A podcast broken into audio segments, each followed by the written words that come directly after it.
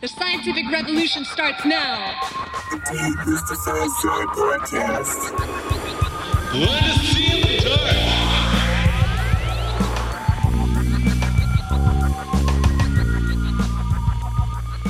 When I, I was trying to find stuff on the old copper culture, that's how I found out about you. And, and it was like Okay. the only video that was decent. I mean, there might have, there might have been a couple. There was a couple primary academic lectures or something, but in terms Yeah. of just a good overview of the situation and the There's I not even one it. about the Minoans coming over to take the copper, which I would expect would certainly be somewhere on YouTube. Oh, they're probably there. They're just further down in the search results, I'm sure. but yeah, it was that. Yeah, it's actually funny the lectures you mentioned. I'm pretty sure I've watched all those lectures because when I did the copper culture video, I originally just wanted to do this survey of archaic like eastern woodlands, and I stumbled on the copper culture, and I was like, well, I want to learn a little bit more about this because I think like if I mention this, I have to go into some detail about it because people are going to want to know more. And I think I like stumbled on one of those lectures and I was just like, oh, holy cow, this is the episode. Like, this is all I'm going to talk about. Like, this is so fascinating. And then, um, and I think even in one of the lectures, like, one of them recommended like a couple books and I ended up like getting those, reading them, and it just took off from there. Yeah, the old copper culture is really startling because we don't think of North America as being, well, as using metals as much, I suppose, in general. But it turns out that's not really the case. They just weren't smelting metals, right? That seems Yeah, to be the yeah. distinction. It doesn't fit, it like doesn't fit our conception of like a culture with metalworking. You know, like we, I think, have a very specific picture in our head and native americans at least native americans in like you know north america just don't really fit that conception you know? If you have metal you know you have to have swords you have to have knives you have to have like you know you know metal implements metal wheels and stuff and you know those people just never had it. They didn't really need any of those Yeah, what were they doing with the metal? Um, making just about every kind of uh, tool that you know they needed that they had in their tool set. You can find like you can find like metal um, spear points. You can find metal knives. You can find like metal. You can find like metal awls. Um, you can find uh, like metal like scrapers and stuff. Um, and then apart from that, you find like a lot of just like decorative metal objects like effigies that are like made out of copper and stuff or like ear spools that are made out of copper jewelry that's made out of copper Hmm. and it's interesting because well i mean you've seen the video but like copper tools kind of start to fade out of the picture but like those other copper materials like they stick around like they become more and more prevalent Inter- the other ones meaning the ornamental stuff. Hmm yeah And so there's a transition from functional tools to just baubles, basically. yeah hmm Co- I would say, I would say copper. I would say people just start looking at copper. They're like not as like a tool material, but instead as like a prestige item. You know what I mean? This is like what you know. This is like the material you would use to make something like really beautiful with. hmm Can you put a date on when all this mining was going on, like a range that we're thinking? about? So if if I recall, I think that there's been some evidence that suggests it starts as early as like 8,000 years ago or 8,000 BCE. I don't Wow. remember strictly off the top of my head, which is super early. And then that, and then, I mean, copper working continues all the way up until like contact and even after. But like the copper culture, those tools, those only go through like the archaic, through like the middle archaic, and then they kind of like stop using copper tools at that. They just, you just, they start replacing them with stone tools. And there's been some interesting research as to like why you would switch from copper to like stone. Um, there's a, uh, there's a professor, I'm trying to remember, yeah, Michelle Bebber, who did her graduate thesis on that, and I read the whole thesis. It was it's a, it was a really good read, but she basically like um took like took copper, remade a lot of those tools, and just kind of like did a lot of experiments to measure like how durable they were, how sharp they stayed, and she her research led her to believe that like the time it makes it takes to like make a copper tool is not very like economically viable if you have a good source of stone, which is interesting because in the upper peninsula of Michigan there aren't many good stone sources there. Like copper was just what they had, so that's what they used. And Well, and, and it, start copper is at- probably pretty flimsy, right, by itself. Like it's probably not as good as stone in some sense because it's not like they were uh, tempering it with other metals, right? They were just Yeah. pulling it Mhm. out of the ground essentially. Yeah, they're just yeah, they're just taking it and they're just annealing the copper. hmm which is go ahead. I was just going to say so if they switch off of copper because they find that other stone tools are better, but there's not a good source of stone on the peninsula, does that mean that they're getting stone from somebody else? Yep, they're trading for it. Mm-hmm. And so is that is eight eight thousand years ago is when they start making the implements, and they stop making them about a thousand BC. Is that right? Uh, I'm looking at the I need to- Wikipedia article, and it says Okay, artifacts. yeah, I was about to say I would need to double check. I don't remember off the top of my head. Like if we're working off of, let's say, off of Wikipedia, and so it says that artifacts have been dated from 7500 to 1000. And so Okay. does that mean that trading just picked up around 1000 or the switch from tools to other artifacts happened earlier in that process? I mean, it could. I mean, I'm sure people were trading before that 1000 date. I mean, there's a lot of good evidence to show that like there were trade networks, things, materials were moving around. For some reason at that point, I mean, maybe there's just like enough maybe there's like a sure enough supply of stone tools to kind of displace using copper. Mm-hmm. and so then that's kind of when the switch gets made. Or maybe you know people just liked stone tools better you know what i mean? Maybe they got sick of annealing and they were just like hey you know what? You can just like knap like you know a point or a knife or something. It kind of like speaks to a certain level of economic development, right? Because I think that the way that economic theory operates is that, okay, if you start to make something and you make it for yourself locally because you're the only one who can make it, then you'll put however much time and effort you need to put into it because it's you need the tool and this is the best that you're going to do. But as soon Mhm. as you have a market where it's like somebody who's down the road is making these incredible stone knives, there's no Mhm. point for you to make the, the copper tools because you can change them into baubles. The baubles will be worth more on the market and you can get the stone stuff for less effort than Yeah. it took to make the jewelry.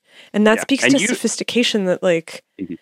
I I think I guess I just don't associate instinctively with and actually i don't think The- like indigenous culture. And I don't think that I don't think the copper culture, like the people of the copper culture, or at least their descendants, I don't even think that they were crafting the copper themselves. I think they were just exporting the copper, like Hmm. you know, down the rivers, down the lakes, and then other people were getting the copper and then fashioning it into, you know, like into their things. So like if you look at, you know, like like Mississippian art, for example, like the copper artifacts you find there, like you know they were made by mississippians it's the same art that you see it's the same like style of art that you'll see on like you know their pottery in you know their um in their pottery and their decoration and stuff so it at least would make the most sense to me that they're the ones who are doing that they're just getting sent copper from uh from the great lakes or from there's actually one other source in the Appalachians somewhere that you can also get native copper from. So you can all so you can get it from there. It's just not as plentiful as it is up in the uh, Upper Peninsula. Right on. What's really interesting is that the pre-Incan civ- societies and civilizations seem to have developed the smelting process. I Mhm. think this was as early as like two and a half thousand years ago. Yeah, But- I want to say because I know that by by the time Chavín's there, they there's like metalworking. They you can find like gold artifacts from that culture. I don't specifically know how far back it goes. I know that the er, I remember reading at some point the earliest gold objects in South America are basically like these like gold sheets that were flattened. They were just pounded out and flattened and then rolled and strung like into uh like into a necklace. Mm, mm. hmm But I forget. I know they were making alloys by the by the time of the very early civilization at Lake Titicaca, like right at the bottom. I forget Mhm. the name of the civilization. Tiwanaku. What is it? Is it Tiwanaku? The Tiwanaku? Yeah, because they had Yeah. these really interesting bronze clamps that were joining their yeah. their mason blocks. Mhm. which I, I found that really interesting. Just because, you know, why do you have that discovery in the south but not in the north? It's it's very strange. Do you think that it just wasn't the there was something about the culture of the north versus the culture of the south, or that lent Um, itself to that kind of, you know, you, you- those kind of tools and materials? I think it's I think it has a lot I think it has more to do with the source because you know in North America like by the Great Lakes the copper they're getting is native copper. It's almost completely pure right when it comes out of the ground. You know people in South America once they kind of figured out you know you know what metal was how to work it they must have realized that you know that there were ores that had that metal in it and they had to separate the ore from the metal if they wanted to work it. So they basically had a problem that they had to solve. And that problem never existed in the Great Mm. Lakes. I mean, you know, like the, you know, the copper culture got spoiled. Like they had Mhm. the best copper in abundance that they, that you could ever want. If the roles were reversed, I think you would have seen the you know the opposite. You would have seen you know like smelting and more sophisticated metallurgy take off in North America, and then you know everybody in South America would just be you know annealing copper. Do you think that that led to the rise of the more megalithic architecture and so forth in the South, like the bigger civilizations with armies and, you know, Um, that's that's a really good question. Um, I mean, just- I get- intuitively, it seems like it would be connected because if you have better weapons or better saws? and like the organization that's required to maintain knowledge and improve it and kind of iterate upon it, that just seems like a really industrialized. Type of- institutionalized, state-oriented thing. Yeah. the question that like I'm turning in my head is just like, what can you do with metal that you can't, re- you know, that you can't do with stone or other materials? And I feel weird like saying this, but like I can't think of a lot because you know, like take Tiwanaku. I mean, you know, most stuff like the stone cutting that they were doing and everything you know, is, is probably with stone tools. Probably wasn't with copper tools because they just would not be very good for, um, you know, for quarrying that stone. You're just better off using stone tools for that. Um, so maybe then it's the, that you need a state to have the infrastructure to actually do all that industrial manufacturing. So it's more of a Mhm. symptom than a cause or something like Yeah. that. Like you need to organize lots of people with different materials and forge them in some dedicated process that you've iterated on. Maybe that requires a state, something more approximating a state, something more metropolitan. Yeah, because I imagine I imagine that it must be born. Like one of the original questions that we had when we found you was we were we were finding all these references to the development of metallurgy in cultures, Mhm. and we were like, what is happening that causes them to invent this? Because it's see, it's not a, it's not a, it's not like digging raw copper out of the ground and hammering it. It usually gets Mhm. like one line in the Wikipedia article. It's like, and then they developed metallurgy. And you're just like, really? Like that was just one afternoon? Like they must have, you know, because you look at industrial manufacture, let's just say metals today, right? It's Mhm. this basically huge uh, I don't know science- how they make metals. If if civilization ended tomorrow, I would not be able to recreate metals. I would be the one digging them out of the Right? ground. But it's this very, very technical iteration and trying out different doping agents and different, you know, I don't, I don't know. They have to temper it, heat it, cool it. It's just this very uh, cookbook type science. It seems like that would require a state in order to keep it organized.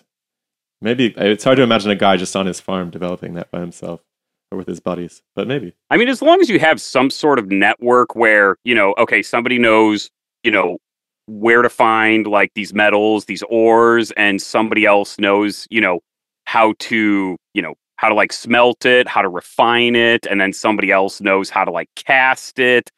I mean, that's really what matters.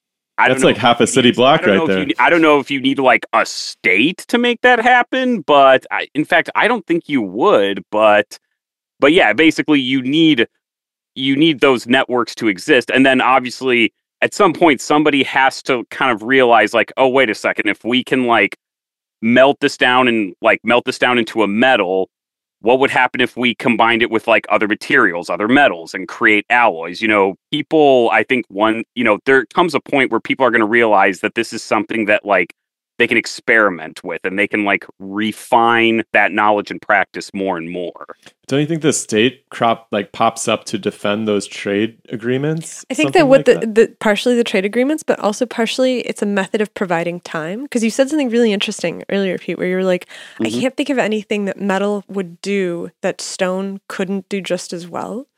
And well so you not just as well but couldn't do couldn't do. Okay, yeah, so you mm, basically yeah. you have somebody who has to go around and be like, yo, we have got to increase the efficiency of what we're doing. And that just seems like a really bureaucratic thing. It really seems like somebody who's like, look, we have a communal goal, we have to cut these blocks, and it's not moving fast enough, and we we're gonna need better tools. And then, you know, the like the pencil pushing nerds of the ancient Well, get on it. That line's, everybody in that line's livelihood depends on you having a really good relationship with the people who are mining the raw materials on the other end of the, i or you know, the other end of the continent or Yeah. whatever. And so then you all of a sudden have to protect your trade routes and your like political engagements because if those people Mm-hmm. get pissed at you, they won't sell the copper anymore or the tin or the lead or the whatever.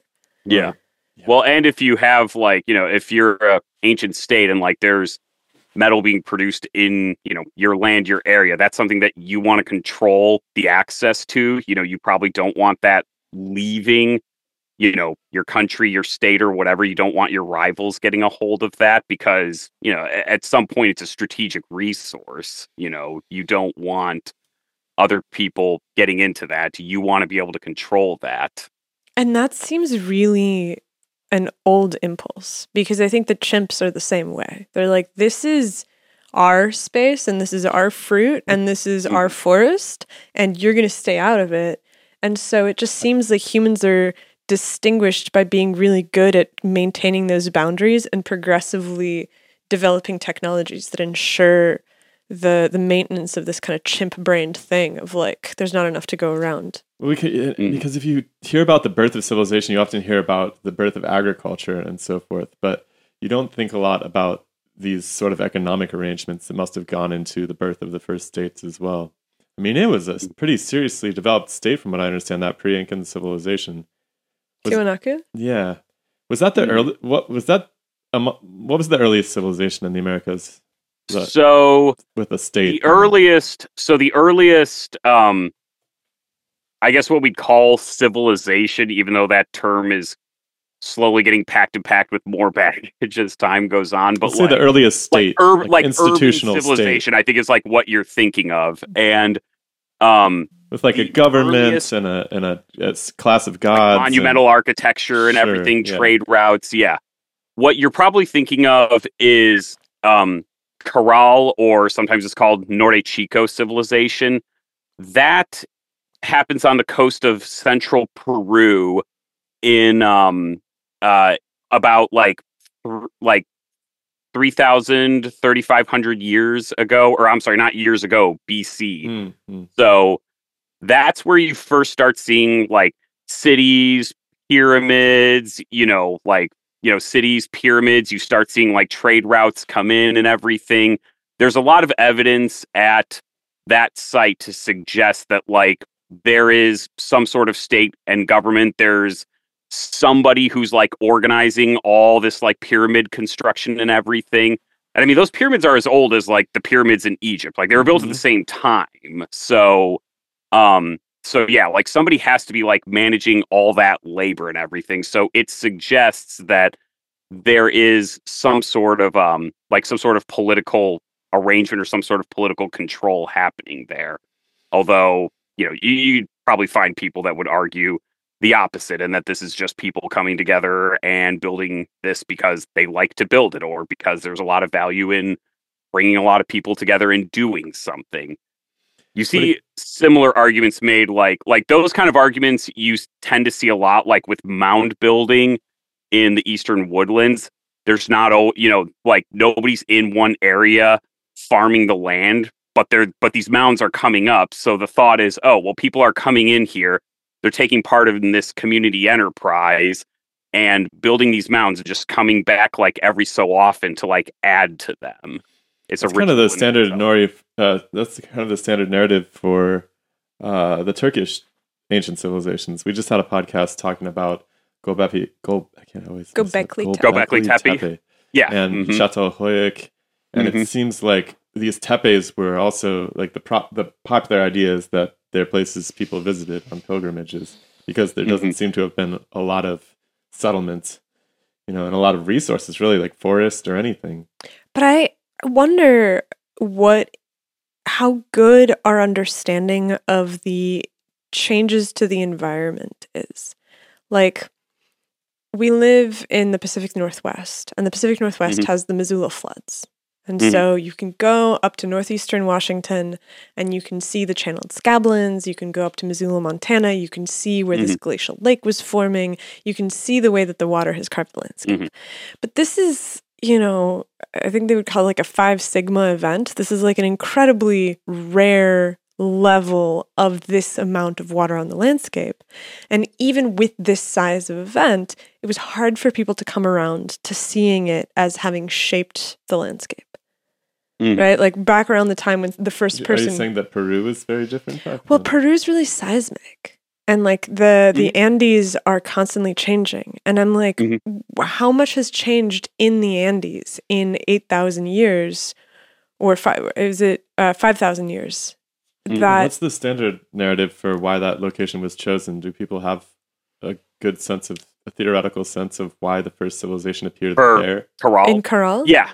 Yeah. It's actually so it's so it's in a river valley and it's not far from the coast. And in the archaeology there, there's a lot of um there's a lot of like seafood. There's a lot of like fish remains and everything. So um and there's also like some agriculture that's happening there as well.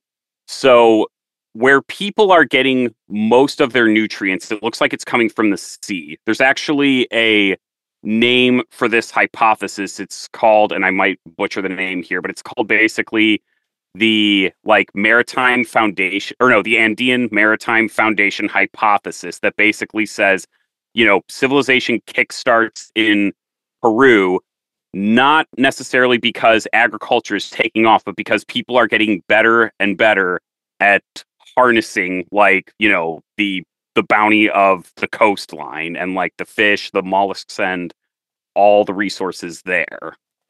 But there's a really interesting thing, which is like if there's a volcanic eruption there, I feel like at this distance, it would be really hard to see the signs of the volcanic eruption on the landscape enough to be able to say if something got buried. Because you said something really interesting that it seemed like a site where people gathered, but people didn't live. Mhm. And I'm like, how certain are we that that's the case? Because that's the same thing with Gobekli Tepe, where they're like, well, there's no sign of people living here. But I'm like, well, what if the landscape was really different? Like that, it's it's at the top of this plain called the Harran Plain. Yeah. and it seems plausible that that had water on it at some point. I mean that. I mean that gets into like climates. That gets into like climate studies. That's not my area of expertise. I mean, you can like you know you can take soil cores. You can like look at like pollen and like seeds and stuff that are like down in the soil. I mean, really, what it comes down to is just it's it's how you know how far you're willing to dig down to recover that you know geological history and everything. Um, obviously, you know, like obviously if you're excavating somewhere and you think like okay we've reached this cultural level this is the oldest culture in the area you might not dig any deeper even though further below there might be older cultures you know Mm. like you can have bias come in and affect that Yeah, definitely. I think that that's kind of what I'm I'm thinking of is just that with archaeology, I feel like we construct the story from the details that we've found, but we always operate within the context of all of these missing parameters that would inform the like the arc and dynamics of the evolution of the culture. Like how how special was that location? Were there other civilization ish places popping up around the same time in the Americas? Like when do we see uh, the real Mesoamerican boom, or like the Olmec, or or the Cahokia? Maybe Cahokia is even later. So, so, um, so in Mesoamerica, the Olmec, they kind of start taking off like just before like 2000 BC, if I'm like remembering the dates correctly. In in some ways, you could kind of say that they're late, but when they hit the scene, like Mesoamerican culture really just explodes. Like at that moment, it just takes off. The Americas, it's kind of like North America. It's kind of harder to say because again, like it kind of it you know it depends on what your criteria is for a civilization. Like again, if you're looking at like you know, cities, agriculture, that whole thing, then it's probably not until about like it's probably not until like the late woodland period that that stuff really takes off because Cahokia gets started right at about like right at about like uh 1000 to 1050 um AD and then it kind mm. of blossoms in the following century. Yeah, but at the same time, I mean people thousands of years earlier in North America are building huge, like, you know, huge monuments, these really incredible, like, earthworks that have, like, all this incredible mathematic precision. But again, like, there's, you know, they're not living there permanently. Nobody's practicing agriculture. They can still have these huge, like, trade routes that go thousands of miles in either direction. But, you know, again, because they're not sedentary and mm. living in just one spot and practicing agriculture, a lot of people might just think, well, that's not a civilization, but you know, they're still doing a lot of incredible things there. Seems like you only really need that wide scale agriculture if you're trying to keep an army going or to keep people fed who are working in the furnaces or the mines or to really have these this scale of society. Yeah. When you need to have people in one spot. And is there a mm. sense that that spread from the south northward or was it independently discovered at each of these because i mean there's a nice timeline there at least it seems like in terms of it moving to northward. So go on. Mm-hmm. i just wanted to clarify. So the, the northward movement would be starting from Caral and then going what would be the path? Yeah just where this where we don't have to call it civilization but the formal state that's fielding an army and then feeding that army with and protecting its resources and so forth. It's moving more towards the Olmecs, I guess, would be the next ones. So, again, um, it kind of depends on the criteria you're using. There is actually one important development, I think, not from South America to Mesoamerica, but definitely from Mesoamerica to North America that you can trace, and that's the introduction of corn. Mm. So, like you know the olmec are you know they're farming corn um that's kind of like what their agricultural base is. And corn had already been you know farmed in mesoamerica for you know for thousands of years before that. Did the peruvians but mess with corn at all? They did but corn was originally domesticated in um mesoamerica and it goes south hmm. like into south america. It gets picked up there and then there's actually some recent evidence that like it kind of gets further domesticated in South America, and then some of those new varieties come back into mm. Mexico, mm. and then you know they kind of get picked up there, and then uh, I think it's like four thousand years ago, or about like yeah four thousand years ago or so, or maybe it's four thousand BC. I'm not sure, but it goes into North America much later. It goes first into the Southwest, and then at around like you know, I would say um, around like you know 700 to 1000 AD or so, it goes like east into like the eastern woodlands, and then it's picked up by people like the Mississippians. It starts getting grown at Cahokia, and when you see like corn introduced, like it really changes things there mm. because it suddenly becomes possible to support large populations with agriculture, and those populations can be sedentary for much longer. Are you watching the Demystify Sci podcast and wondering what can I do to support this absolutely incredible project? Well, wonder no more because you can come on over to patreon.com slash demystifysci and sign up to give us a couple dollars a month. Might not be a lot for you, but all those donations add up and they let us push this project to even greater heights. So Do yeah, they- and do they specialize at that point? I mean, do you see specialization of labor with the introduction of agriculture? Do you see people fielding armies?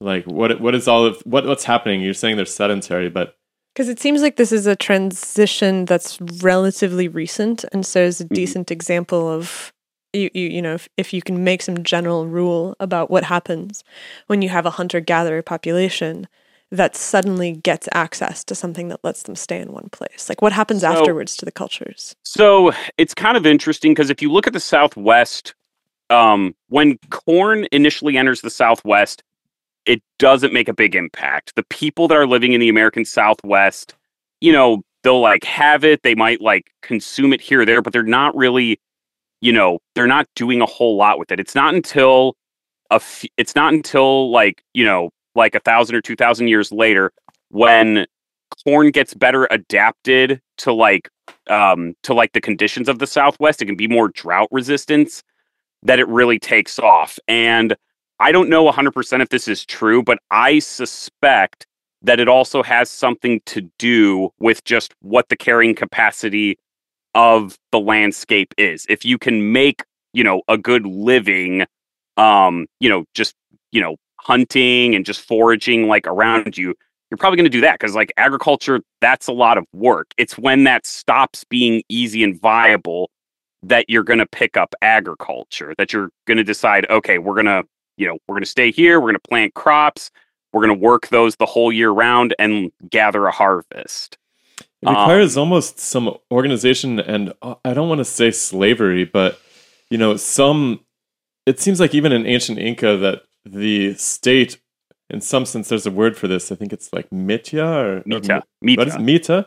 yeah mm. So What there, is- there's what is some this? there's some idea that that people volunteer to work as part of the shared infrastructure, whether it's the Yeah. army or working in the fields for some portion of time. It's like the civil service or something? yeah, yeah. Some, they still would- have some remnant of that down there, from what I understand. Yeah, it would be like it'd be like like community or like corvée labor. So basically, if you were living in this soc- time, you would be obligated to spend, and I don't know what the time period is, but let's just say like a month away from your home, you know, working on some project for the state. Could be like a local project. Maybe you're like, you know, digging a canal or something. Maybe you're building a road, or maybe you're getting conscripted into the army or something. And so, you know, you'll do that for so much time. And then once it's over, you know, you go home, you go back to your farm or whatever. And then, you know, like mm, the next mita like comes around like the next year, then you'll, you know, get picked back up and put back into like, you know, like the army or like some project or something. Yeah, it makes sense that you would Yeah, need the meat- you would need something like that in order to get people to actually contribute. Because the benefit of agriculture is that you're able to store some of that as well, right? Yeah. Mm-hmm. So you have this reserve, the concept of the reserve, like economics Mm-hmm. in full starts to make sense along with the birth of the state. Yeah, and I feel like it, it that might be a decent definition for civilization, right? It doesn't have all of the baggage that comes with it. It's literally cultures that begin to organize for the production of things that are not necessary for immediate survival, but become ceremonially and culturally valuable. It's this idea of mm-hmm. creating a mass culture that mm-hmm. almost seems like that's what civilization is, where you can have a situation where people are just coming to this one site and they're gathering from all different places, but that doesn't mean that they're not connected in this civilizational structure of central value where this site is somehow important despite all of their background differences. Is yeah, there, that is an interesting definition. yeah, like is there a way that pe- like what do people say if they can't say civilization anymore? Culture is typically what they'll say. Mhm. Interesting. That seems like it erases the just the sheer yeah, like the achievements and the complexity of it. And I just think it's I- not the, it's not quite the right word because we can have cul- all sorts of cultures, but we don't have states, right? Like I feel like yeah. birds have culture. But like Yeah. I wouldn't say that birds have every every human has culture like no matter yeah like where you live or what you do like you know humans always live together they're always going to have like you know a culture within their own group Right, but you're not necessarily enforcing contracts and fielding armies and providing for next year's supplies and things like that. Something long range about the idea of civilization. It just feels like the minute that you start to take on projects that are focused on some like unrealized time. Yeah, like, Yeah. you know, I don't know if you've seen, but people are trying to build these clocks. Uh, I think Jeff Bezos is building a clock that he wants to last a thousand years. like a mechanical clock that he wants to just keep ticking for a thousand years Yeah, literally. So it's in the Huh. it's in the desert. It's I, I I don't remember. I think it's like the Millennium Project. Let's see, Jeff Bezos clock. The ten thousand year clock, and it's inside of a mountain in West Texas. And they're like actively, uh, they're actively building it. They had to like figure out specific ways to design the metallurgy for the clock so that the metal doesn't fuse together into a dysfunctional mechanism over the course of a 1000 Mhm. years. And I'm like, I don't want to call Jeff Bezos' ideas the uh, high watermark of civilization, but I feel like somebody who's like, we're going to make something for 10,000 years from now embodies the spirit. future archaeologists will undoubtedly think so. right? And so it's like all this these is it. Yeah, like do you have a sense of there being a push for legacy in these cultures where they wanted to leave something for the f- the future? Is that even possible to read off the archaeological Um, record? I mean, sometimes it is. I mean, I think that's a pretty like human instinct to just to leave a legacy. I think that that's something that you know that all humans want whether it's through like, you know, their family, their kids or, you know, something that they give to the next generation. I think that all humans have that to an extent. Um obviously like in places like you know, Mesoamerica, you can see like, you know, kings erecting these giant, you know, huge monuments. They have these long inscriptions that tell you, you know, who made that monument, what they did, why they were important. Um, in that case, it's very clear cut. For other cultures that may not have had writing, it's hard to know what the logic behind a certain monument is. If legacy was like the like if it was the you know the thing that was on the front of their minds. So that's a good question but like i honestly don't know. You might you know you might construct something because maybe you believe that there's like an immediate good that's going to come of that. You know what i mean? You're not really thinking like oh man you know like 500 years from now, people are going to like see this and they're going to know how awesome we were. You know, maybe there's more immediate benefit to it that we just aren't aware of. You know, it's hard to it's hard to say that for sure. I mean, you can speculate, I think, about it, but yeah, it's hard to conclusively say whether or not that's the case unless it's written on there. So, do you have you thought much about the peopling of the Americas the, before any of these civilizations showed up? The story, uh, Because there- there- going there's to an interesting parallel between the peopling and the ideas, like the the birth of all of these civil civilized ideas, right? but you know that leads to an interesting question of what kind of uh, diffusion was going on around the world at that time too. Yeah, because there's two ways that it could go. It could go that there is a peopling and then a diffusion of culture, Mhm. or it could be that the peopling and the culture comes at the same time. Right, right. And so, So- I wonder, yeah. So I actually think that this is just my opinion, but I actually think that there is some um some evidence for that because there are similarities between Native Americans and you know people in Siberia and East Asia. Like one thing that you see across a lot of Native American cultures, like you know North America, South America, Mesoamerica, is that primary directions are associated with colors. So you might have like, you know, south is like black, east is yellow, west is red, or, you know, something like that. And people, as I understand it, there are people in Asia that have that exact same understanding that primary colors can be matched to cardinal directions. And it's interesting that, like, you know, that that pops up in those two areas because, you know, we know from, you know, like, you know, genetic studies and everything that Native Americans, you know, their ancestry comes from East Asia and that they, you know, came over to America, you know, uh, after the last ice, or I guess now with the current archaeological evidence, sometime during the uh, last glacial maximum, the last big freeze, so to speak. That makes sense that they could have brought ideas with them. Mhm. What are what is the odds that they could have gotten ideas through contact with peoples without actually being peopled by those peoples? If that makes sense. Well, so one of the re- so there's many different proposed peeplings, right? So the Bering Land Mhm. Bridge is, I think, the favorite one, but then, I mean, I uh, I can't help but notice that Caral is directly parallel to like Papua New Guinea. It's like directly across the ocean, and so you can imagine Mhm. that if somebody was able to set sail and go across the ocean, that the place where they would have landed would have been right around Caral. And so, And but that's a really unpopular evidence, right? yeah so there's there's later genetic evidence for their Mhm. overlap but not earlier and so i'm like how can we be sure that there wasn't an earlier connection I, yeah i don't i don't know what So- the evidence is So it's actually funny that you mentioned this because I just finished a book on this topic. It's called. Origins by Jennifer Raff. She's a geneticist uh, out at um uh University of Kansas, I believe.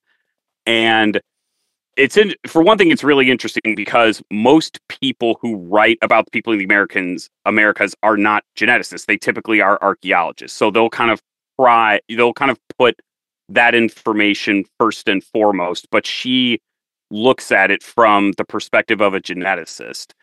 And um so currently like the main body of evidence, you know, like I said, shows people kind of like coming out of Asia between like, you know, between like, you know, 25, 15,000 years ago or something.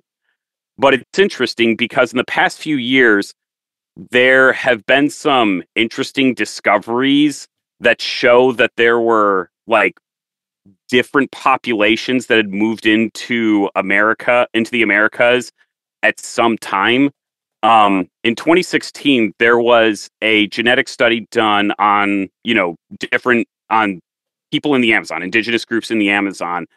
And, you know, they had that same genetic heritage that most other native that like Native Americans have that show that Asian connection, but they also have genes from this population that they call population Y. Mm. And what's interesting about population Y is that there are um they share they share genes that are also found in Australasian peoples today, okay?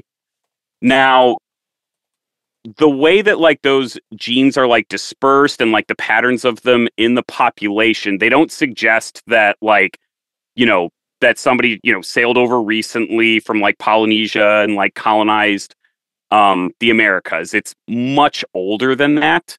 So it's believed that at some point like a separate population that had like broken off from like that Austronesian population came through, you know, like came through Beringia, came into the Americas and settled there.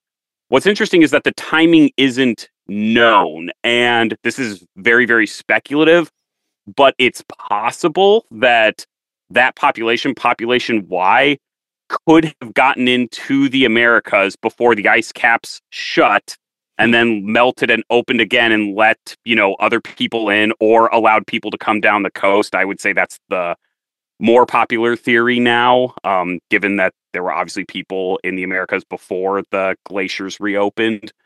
Um, so Why did they think that those Australasian groups didn't sail? Why do they think they took the Beringia route? Um, because archeo so from what I read, they basically said that the way that the patterns the way that the pattern is in South America, you find most of these genes like in the Amazon. They're not on the West Coast. Hmm. If these people did come over the sea or something, like you would expect the population to be much bigger there. Now, like we're working with, you know, a lot of like imperfect data. You know, sample sizes are only so big. We don't have a complete picture. It could change any day, but that's just what it suggests right now. Hmm. Now, like you said earlier, there is very strong evidence that Polynesians did come about 800 years ago. They hit South America. They met people there. They took the sweet potato back to Polynesia. And at some point, some Polynesian person and a Andean person had kids, and their genes are still in the Polynesian, like are still in Polynesian genomes to this day. So there's very good genetic evidence that that encounter happened, but that's only 800 years ago. I mean, the Americas are already way populated Mhm. at that point. Mhm. But what you know, one thing that troubles me. This is probably uh, not a popular idea, but why do people have to mate in order for them to have made contact? Because it seems to me like even in the mainland in Europe, you see isolated ethnic groups that don't interbreed with one another. Is it possible that they there could have been contact with peoples that didn't result in genetic introductions? Is it Sure. Yeah. I don't see why not. Yeah, I, I think I, I don't. Yeah, no, I think that that's perfectly reasonable. I mean, you know, you can get ideas from people that you hate and that you're going to have nothing to do with. I mean, I don't think every encounter necessarily has to leave a genetic mark. It's just where there's genetic marks, you can say, aha, like, you know, there was an encounter. We know that. For but just sure. because it's not there doesn't mean that it couldn't have happened. So there's a number of really that'd be my interesting congruences, right? Uh, architectural or symbology that you see that are in in parts of the world that shouldn't really be related. And it seems like the archaeologists are usually saying these people just happened upon the same symbology or the same architectural motifs or the same masonry techniques. But I think they're basing that on the fact that there isn't genetic influence going on. Like we met with this guy from uh, was it UCLA, I believe, who was studying the Shimao culture in ancient Li Min, China. yeah. What's that? Li Min. Li Min, yeah, Dr. Li Mhm. Min. And he was uncovering these incredible facades at this ancient Chinese city. And they were, you know, uncannily Mesoamerican looking in their Oh, interesting. renditions, the faces. Mhm. And what was interesting was that they they seem to have been added to this facade, this big wall around the city, much later.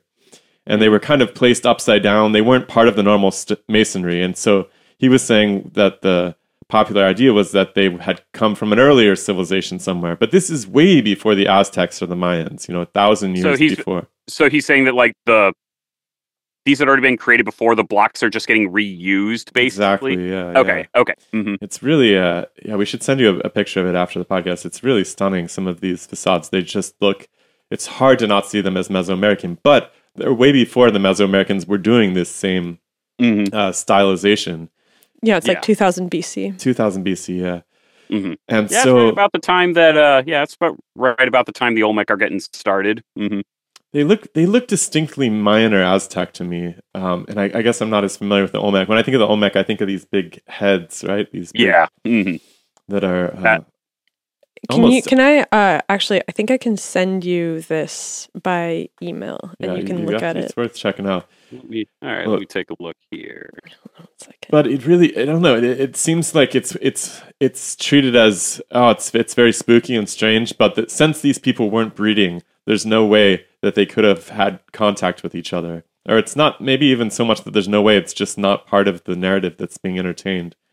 And um, actually actually that has been there's an archaeologist that has actually proposed a china mesoamerican connection and that's um, betty meggers she's she's no longer alive now but um, she used to be um, at the smithsonian actually in washington d.c and she had a theory that like olmec civilization basically had influence from china hmm, and you know even though i'm personally a little skeptical of that like Sure. you know like you know she you know she clearly thought that the idea had merit and everything you know There was another guy that we've been meaning to talk to who's been looking at petroglyphs and has been identifying ancient Chinese characters in the petroglyphs.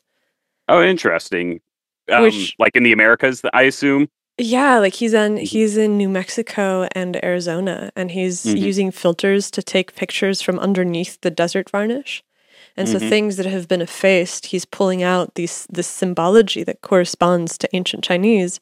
And he went and he found ancient Chinese scholars and was presented it was showing them these pictures and they were like, Yeah, that's like that's the word for mountain, that's the word for river. Like these are things that appear to contain information that spans cultures in this dramatically similar way that seems Like those, impossible uh, because the colors I can imagine being accidental.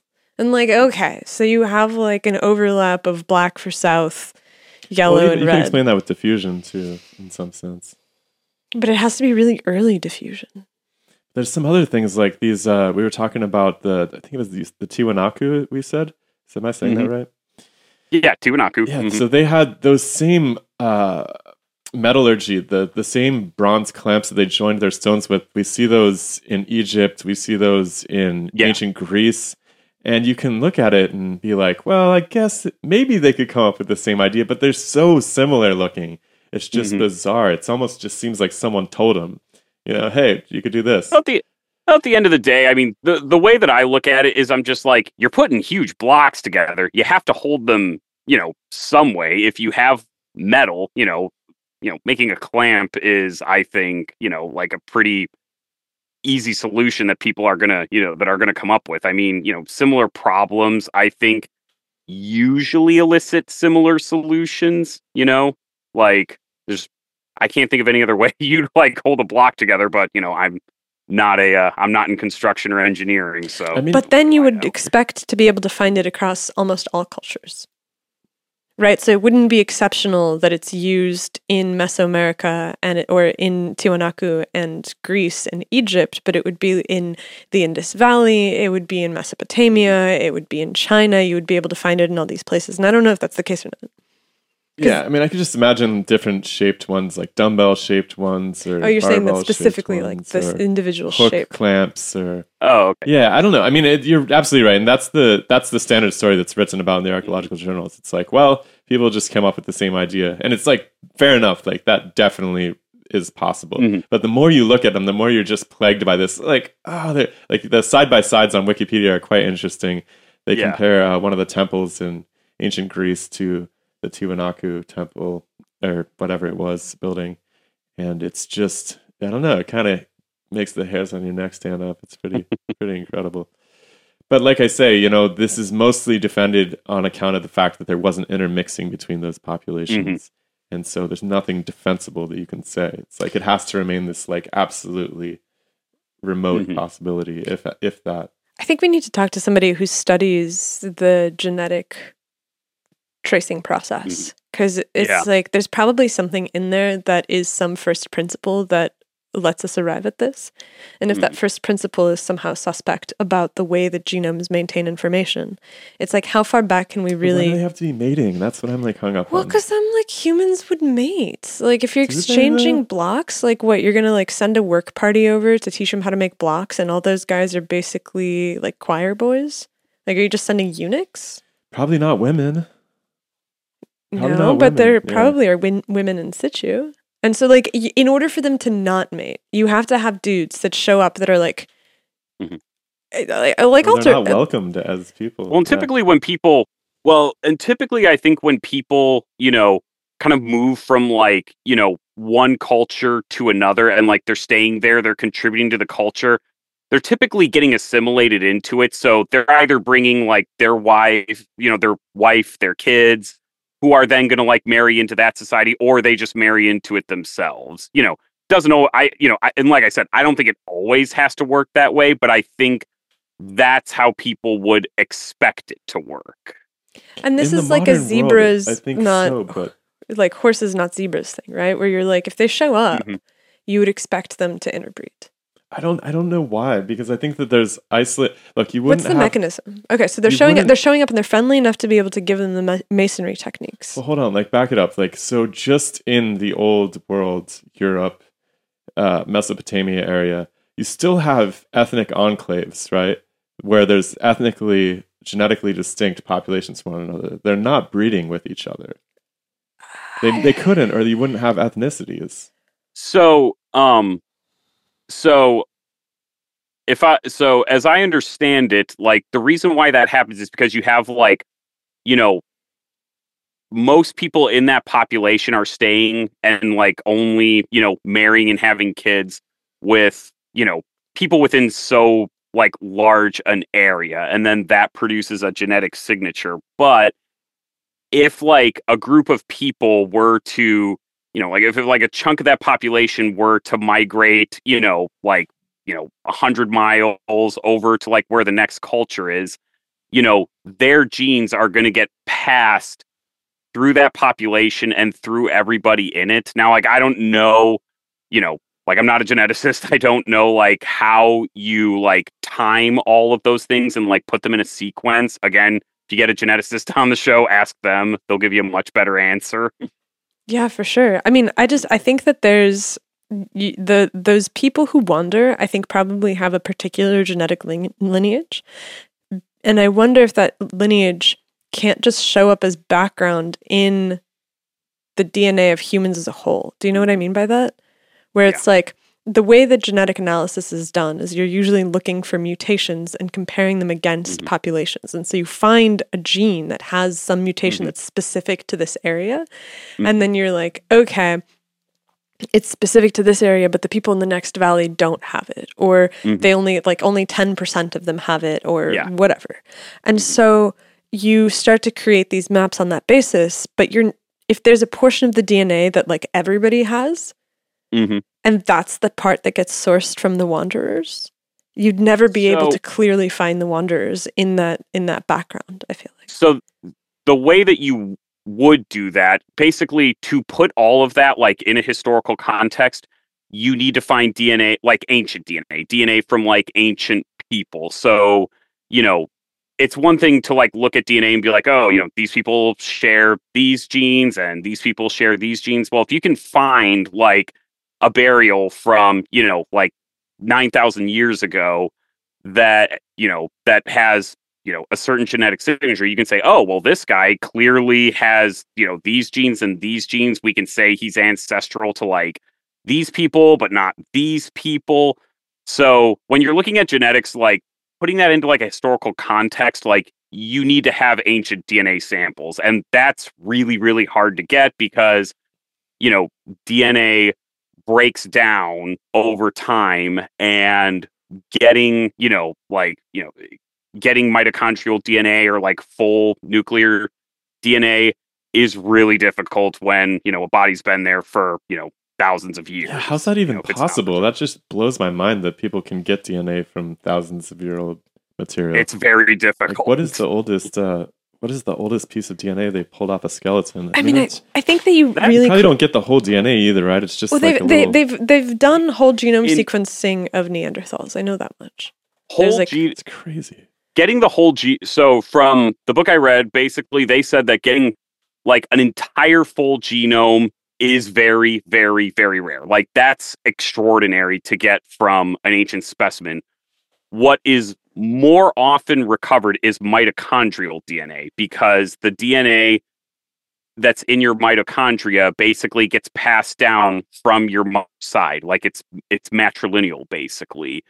Um, and because like there's I forget why exactly it's easier to recover mitochondrial DNA, but um, but it is easier to recover that. So typically, when you look at really old specimens, that's what they're recovering. It's not the full genome; it's just the mitochondrial DNA. I think it might be easier to recover because there's more of it. Yeah, And Like there's many many copies. And typically, when you're getting it, like you're extracting it from, like, you know, you're not, you're extracting it from something like, you know, the inside of like teeth or something, um, because, you know, it, um, DNA preserves in there a lot longer. Or, you know, if it's, you know, like if you're recovering somebody from like the Arctic, you know, you might find like hair or tissue that you can do. But again, like that's really, really rare. You know, it's so easy to contaminate that stuff. Or, you know, you do everything right, you sequence it, and it, you know, you come up with nothing. Yeah, and I just I feel like there's probably a lot of information that's missing and so it feels so when when we do these explorations of specific topics, I feel like we always come up against places where it's apparent that the cutting edge has started to give us a complete picture of the past in some ways. Like Mhm. genome sequencing technology is kind of magic. You can you can get this fragment of DNA and you pull it out and you can do this reconstruction of relational trees and Mhm. it, it suddenly gives you this glimpse of the past that you never had before. Mm. But then when you think about like what we're talking about here, which is like, well, how much survives? And Mhm. what is the complete story versus what is the fragment that you have? And so we have this tendency of building on the fragment as being what is most certain. But you almost have to maintain this perspective like a magic eye picture where you're like, well, this is just one piece of the whole thing, and you have to be able Yeah. to fit it into this larger story. And I wonder how much of it is being is is being included in archaeology as a discipline or is it still like gen- geneticists are over here and they occasionally get samples or like archaeologists obsessed with reconstructing these genetic relationships Um, that's a that's a much better question for like for an archaeologist or a geneticist. Um, depending on, I mean, you know, archaeology at the end of the day, there's a lot of um, there's like a lot of interdisciplinary like um collaboration that happens in there. So, you know, you might be, you know, if you're like digging an archaeological site, yeah, like you might have somebody who's trying to like recover genetic information from like human or animal remains. You might have somebody who is like, you know, a like archaeobotanist who's just looking at like the plant remains, the pollen samples and everything. Um so yeah, I mean, you know, there is a lot of collaboration that goes on, but like when, how, like what the criteria for that is, I couldn't say, you know.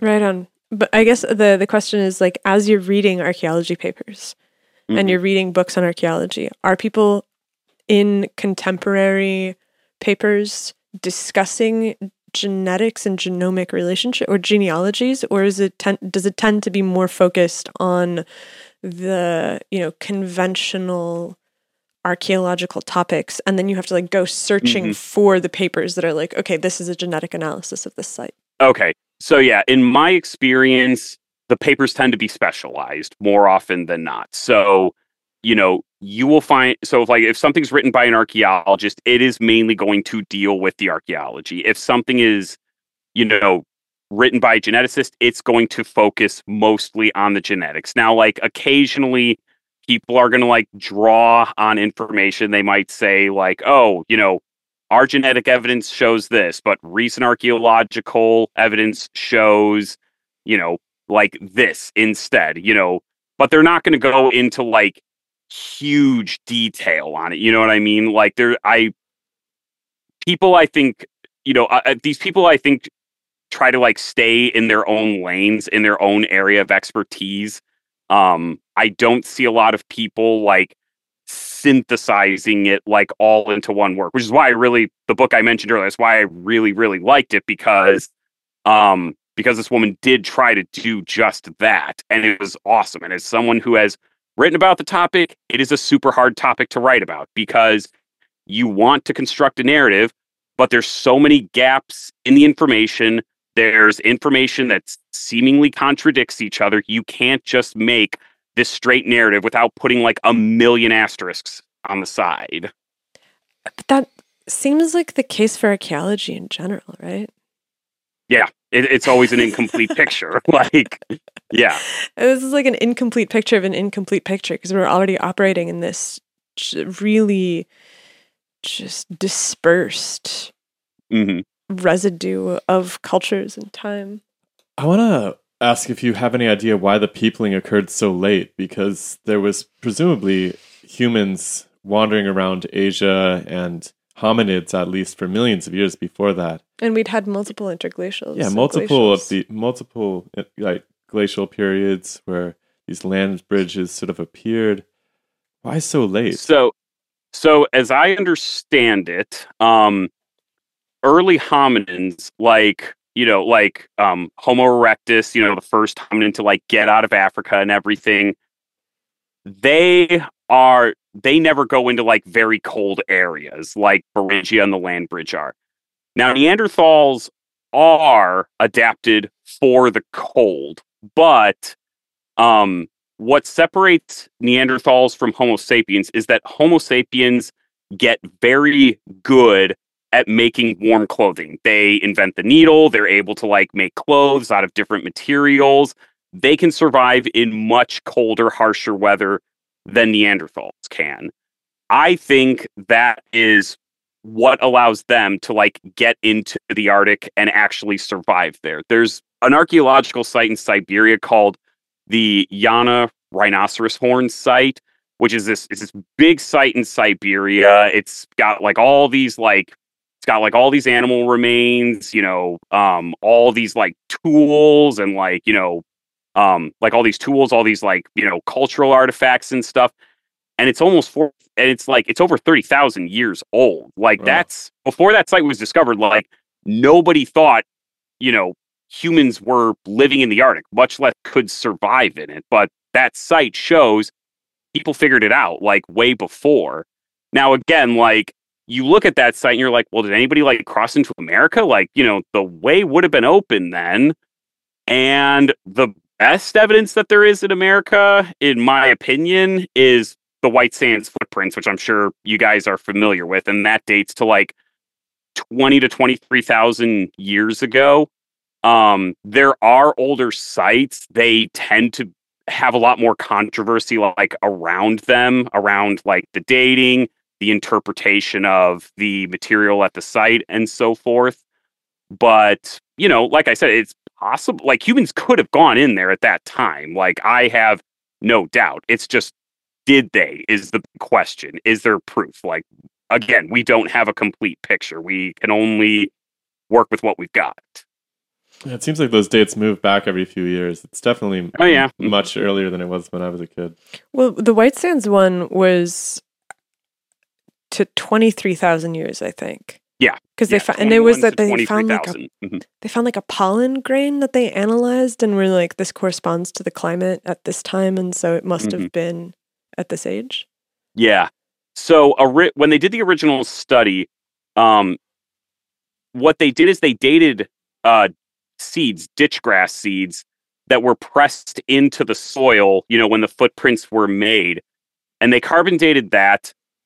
There was some pushback among archaeologists because people said, and this and this is very fair criticism, but they basically said, "Hey, those dates could come back much older than they than they actually are because when you have aquatic plants and animals, they can absorb carbon that's much older than like than what the plant has, and that can skew the age. It's called the marine reservoir effect. Hmm. And that was totally legitimate criticism. Now, two months ago, a new study came out about white sands where they basically did more dating and they date different materials. So like they used optical um, OSL dating, what optically stimulated luminescence dating, and then they also dated some pollen samples, like you said. And those dates came back around the same time, like 21 to 23,000 year window. And so now those dates look a lot, a lot more secure, a lot more robust. I think it's harder to argue that the, you know that that dating is wrong or that it got skewed somehow. I often wonder how much of this evidence is just buried beneath the water because it seems like if you were going to explore, you would explore along the coast. And how much of that Mhm. ancient coastline remains? uh, Well, almost, none of it for sure. But how many artifacts would even persist at this point? So, so this is actually funny that you bring this up because this is something I literally read this week. Because I always said the same thing too, like, oh yeah, like all the Pleistocene like shoreline, it's like you know it's a hundred meters underwater, like it's buried there. But apparently, there are like some areas, like in Alaska, like some of those islands where the Pleistocene shore isn't buried. Hmm. And the paper I read didn't go into detail about it. But the point that the paper was making is like, oh, well, we have like some areas where the Pleistocene shore is still exposed, and like we haven't found any artifacts that are older than, you know, Mm. X date. And I remember reading it and being like, wait, how do they know it like wasn't submerged? Like that's really interesting. I'm guessing it has something to do with isostatic rebound that you know, as the glacier retreats, the land goes up and maybe that offsets the water. You know, I don't know. I haven't Hmm. dug into it yet, but but yeah, like And of course, we don't know there if- are some areas. We don't know if that's just wasn't a popular island or whatever, too. Exactly, exactly. Yeah. Mhm, never yeah, know what you it- it's- know. Yeah. At some point, someone's going to have to just do like a nice big underwater survey down the West Coast if they want to find, you know, evidence that people were there. But how long does that survive underwater? Like, how long will the Titanic even be there? Do you think?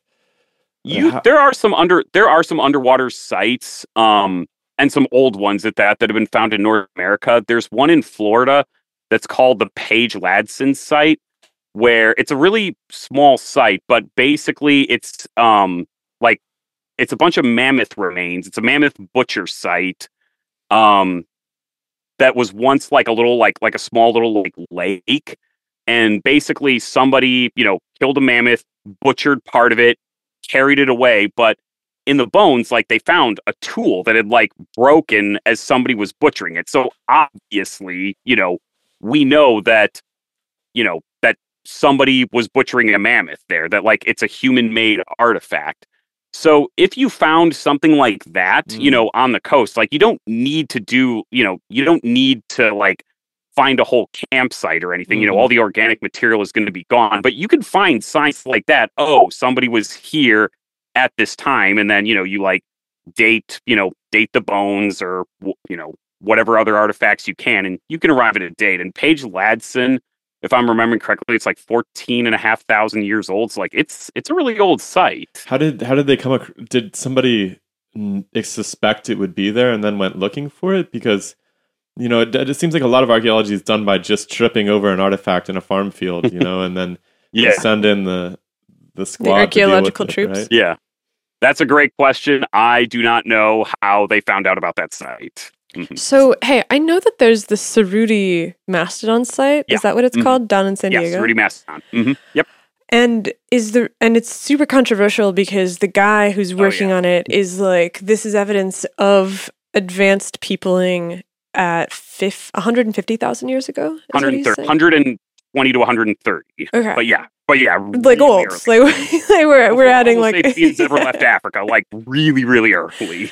And people are really upset with this. And is that because the evidence is just not there and he's he's kind of like pulling things which which he shouldn't or why is that? So, again, this is this is just my opinion. I'm not an expert, but the evidence I think is very circumstantial.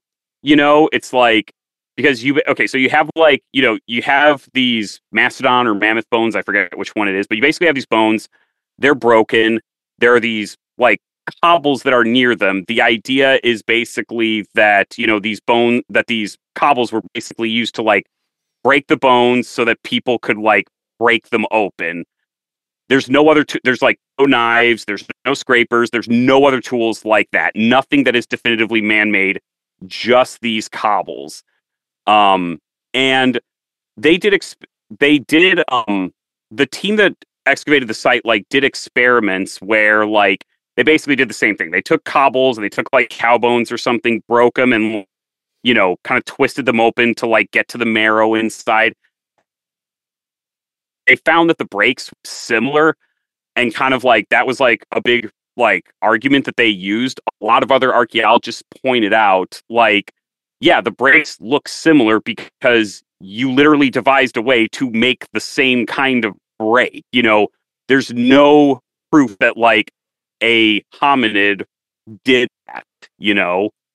So that's where so yeah, like that's where the controversy is is just is just how we're interpreting what's there. Like nobody disagrees that like the site is as old as it is. Everybody agrees on that. It's just how is that interpreted? Did you see the paper that came out a couple months ago about the uh, wood that they found? I think it was in Africa that they're proposing is 450,000 years old. I can't say I've seen it, no. But that sounds really like do you like was it wood? Like how did they recover it? Like is it like charcoal or is it like preserved in something or That's a great question that I don't have the answer to, but I Okay. think Do you remember what it's called? It was like, what can I search? Like ancient rafter or something? Yeah, so they think that it was like the rafter of a building. You could do like 450,000 year old wood Neanderthals. Is it like carved or something? Like, do they know it's been like modified by humans? They think so because basically what it is is it looks like it's a beam in a ceiling where one of them has been notched to like fit over the other Ah, one. Okay, interesting. And it has this like really nice shape to it, so it definitely looks like something Hmm. that's been Okay. shaped. And but it's crazy to think about that being so far back. And I just I was wondering if you had formed an opinion on it yet. no, no, I've yeah, that's the first time I've heard of it. I'll have to yeah, I'll have to read about that after. Did you get a chance to look at that picture of the she- the block from Shimao? Um, I pulled it up. It's actually asking for. Uh, there should be a picture that's just part of the here. email. Oh. Oh, you're right. Here it is. Okay, sorry. I just saw the link and just clicked that right away. Okay, yeah, that is interesting. Yeah, it does have a very. Yeah, I see what you mean. The patterns around the face, like yeah, have a very yeah Mesoamerican look to them. That's and the guy's just like, okay, so Claude Levi Strauss, who's, you know, king of the anthropologists, is like, yeah, they create these patterns because of the human subconscious. And the human subconscious is universal. And so the patterns are universal. And Lee, uh, Lee Min kind of added, he's like, they could have been licking the same toads and seeing the same gods.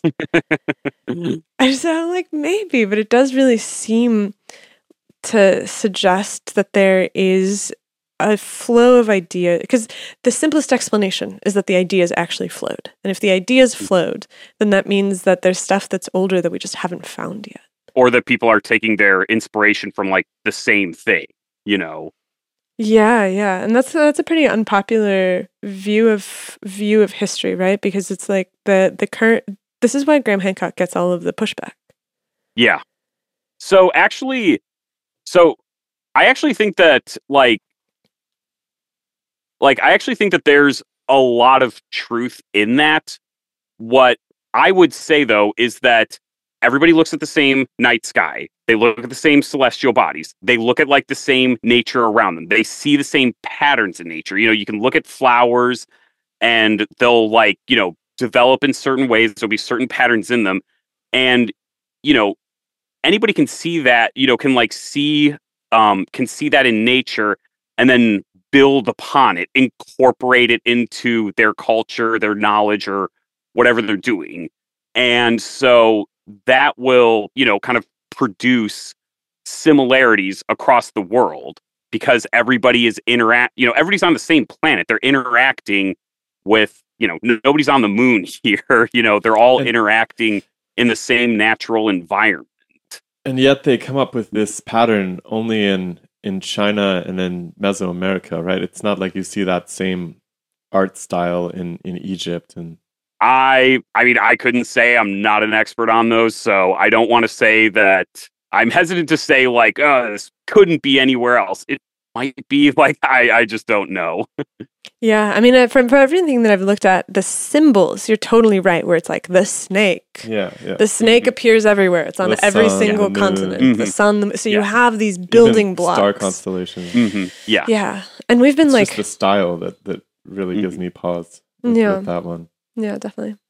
But I mean, I don't know. Uh, hopefully, hopefully, we somebody will find the uh, the original city that it belongs to, if it truly does belong to something earlier. Because so much of history must be somebody building something, and then it falling into disrepair, and somebody else coming by and being like, "Hey, I am in need of blocks."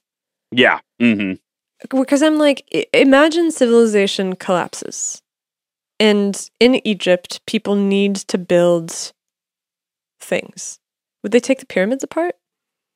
There or is we that just too- Yeah, they took all the face. Well, it, it yeah. used to be covered in stones are right? gone. It was covered Or in if you go to, beautiful um, uh, masonry, right? Originally, the, the the blocks seem like they're harder to move though. not like the the- blocks, but like the really nice Yeah, facey stuff. yeah. yeah. Sure. What were you gonna say? And like, well, I was just gonna say, like the like there are sites that have smaller pyramids that are just like they're almost completely gone because people just quarried them. And unlike the Great Pyramids, you know, like those are small. You can just kind of go in there and like take out whatever blocks you need. The Great Pyramids are huge. I'm guessing they're a little more daunting to uh, take blocks from. And also, the blocks on the inside of the pyramid, you know, are not cut that well if you actually look at them. Like the casings, like the casing stones are really well cut. They're really finely fitted together. But like the inside, it's they're not cut to that same, you know, to that same uh, you know, precision, you know. Mm-hmm. Yeah, I think like if you go back to Greece, messier. if you go back to Greece and like some of these temples, like the Temple of Artemis has like one column left. You know, it was you like go to visit the place and there's like three or four stones and like a single column left because people just jacked it all over. And that wasn't even as long as some of these other ones that we've been talking about. Do you think the I same like thing your- was happening in the Americas, where people were? abso- Oh, go ahead. Oh, a- absolutely. I mean, I mean, the question is this: like, if you know, if you're trying to build something, you need a certain, you need like some material, and there's a giant pile of it somewhere. This building that's fallen over, or this building that nobody uses anymore. You can either cut new blocks, or you can just kind of take the blocks that are there and reshape them. And if I did not care about that building, I can tell you right now which option I would choose. I would just go with what's already there. Yeah, it's amazing there's anything left mm-hmm. from from antiquity. I don't know. His history is not kind to history. It's destructive. What are the what are the, what are the topics that you're spending most of your time mapping out right now? so you can probably guess one because I've mentioned it a lot, and that's the peopling of the Americas. Um, that's one thing I've been reading up a lot. I'm thinking about. I actually already have an episode on it, but it was even though it wasn't the first episode I released, it was the first one that I started researching and writing before I ever released a video. And so, like, you know, it's for one thing, it's outdated. There are developments that have happened since then that have changed our understanding. And I've just gotten better at, you know, better at research and stuff. And so I would like to have an up to date video on that. Um, I did a lot of Mesoamerican topics this year, so I want to do, I want to focus a little bit more on North America, but I'm still kind of figuring out what I want to do there. And then one of my goals for next year is I want to make an episode on the Muisca because there's almost nothing about them out there, which is a tragedy because they're extremely fascinating. They're very interesting. Nobody remembers them. All the good stuff is in Spanish, which is why it's very difficult to research. Um, and I've wanted to do an episode on them since the day I started the channel, but it's just the research takes so long. But now I've got like, you know, I've like got some people helping me with it. I've gotten like more sources. So I'm hoping to have that episode out next year, but we'll see. Everything needs to go. Who are, who are the Muisca? Yeah, I don't know anything about them. Uh, they are so they were the indigenous um people living in Colombia, like in the Bogota area, the capital of Colombia today, living in that area when the Spanish arrived. Not part of the Incan civilization. No, no, they were they were different.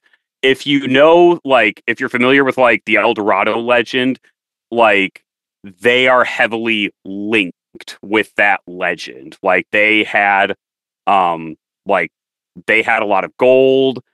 Um, and if you even go to uh, Colombia today, um, in Bogota, there's a big museum that is just the Museum of Gold, and it's like a whole bunch of like gold artifacts from that area. Like it's it's stunning, like how much there is. Is this a case like the old copper culture where they just had abundant access to raw gold?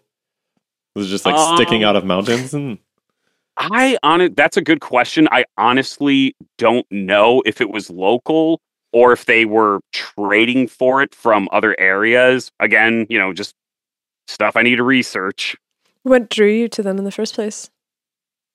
So when you read about so I originally heard about them through like the Spanish conquest of the Americas. You know, everyone's going to know, you know, everyone's going to know the conquest of Mexico. You know, everybody knows about, you know, Cortez and the Aztecs. Everybody knows about Pizarro and the Inca. Um the Muisca are are a really interesting conquest in of themselves because they're one of the they're one of the few like other peoples where it's a very sophisticated civilization it's a very wealthy civilization and you know they get conquered by the spanish I don't think it's as popular in literature because there's no like there's not much of a climax to it. There's no like great last battle or last stand of the Muisca. They kind of just get like divided up and then conquered piecemeal. They were never like an empire either. It's more like a confederation of like different tribes and like cities. It looks like they were able to field an army though, by our old definition. It seems Oh, like yeah. it Mhm. seems like the each tribe would contribute soldiers to to a bigger. oh, It's it feels like a state a little bit. It's quite Yeah. interesting. There seems to be some ingredient of difference between state and empire. Like, not every state aspires to be an empire. For sure. Or do you mm. think that every state does and then just gets knocked down and then comes to terms with their position in the civilizational totem pole? So my definition of an empire is basically a state that has like different um like different peoples in it, like different nations of people in it. So, you know, you you'll have a you'll you know, you can have a state and everybody in that state is more or less the same cultural or ethnic identity. An empire you basically have many cultures, many different identities in there. So, you know, let's just take like the Aztecs, for instance. You know, the Aztecs ruled an empire that had, you know, had Aztecs, it had Totonacs, it had Mixteca, you know, Zapotecs, um, you know, Otomis, lots of other peoples with their own culture, their own language. And then you compare that to say, like, you know, a Maya kingdom, you know, everybody in that kingdom is ethnically Maya. They all speak the same language. So you would never make any reference to like a Maya empire or anything because it's all just city states that are just ruling Maya people. And for the Muisca, they were localized to this one area Yeah. in, Mhm. in around Bogota, you said. Yeah, yeah, in the uh like in the Altiplano up there. Mhm. And do you have a sense of who they came from? Uh still figuring that out. Yeah, how do you So- go about figuring that out? You just you just got to read a bunch you just got to read a bunch of books and read a bunch of articles until you feel comfortable enough to write a script on it. Do you do you ever find yourself constructing your own like how often do you read something where you're like I actually think that's bullshit. um not Like theoretical. that's a, that's a good yeah, like a, th- a theoretical reconstruction. That's a that's a good question. Sometimes I come across that, and it, it's interesting because usually if I have that reaction, like this doesn't sound real, this doesn't sound correct, I'll basically like you know like make a note of that and then keep my eyes peeled for when I'm reading other sources because if they're also like saying the same thing and like making reference to it, that makes me feel a little bit comfortable. But yeah, I mean there are you know there are times where like I come across something like that and I'm like, okay, why does nobody else mention this? Like this is weird. This sounds like a very odd idea. Like I don't know. And then if I was going to include that in like a script, I'd probably just like make some sort of um I'd probably make some sort of disclaimer like, you know, this archaeologist says this, you know, you can take this idea or leave it, you know. And then um and then yeah, if I ever put my own speculation in there, which isn't that common, like again, I preface it with the same thing, like, you know, this is just my opinion, but this kind of looks like this.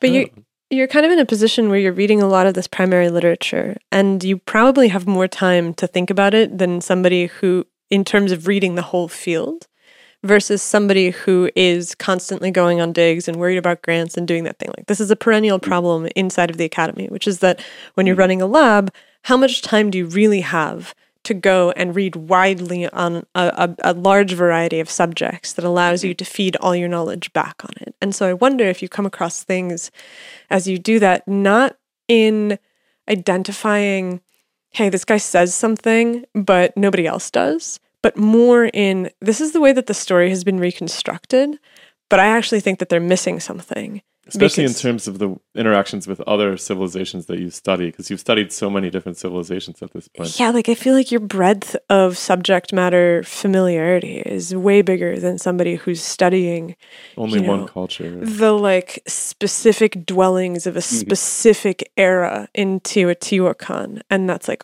all that they do. I feel like after a while, you'll start. I feel like I've started to, you know, see certain patterns or like come to expect certain things.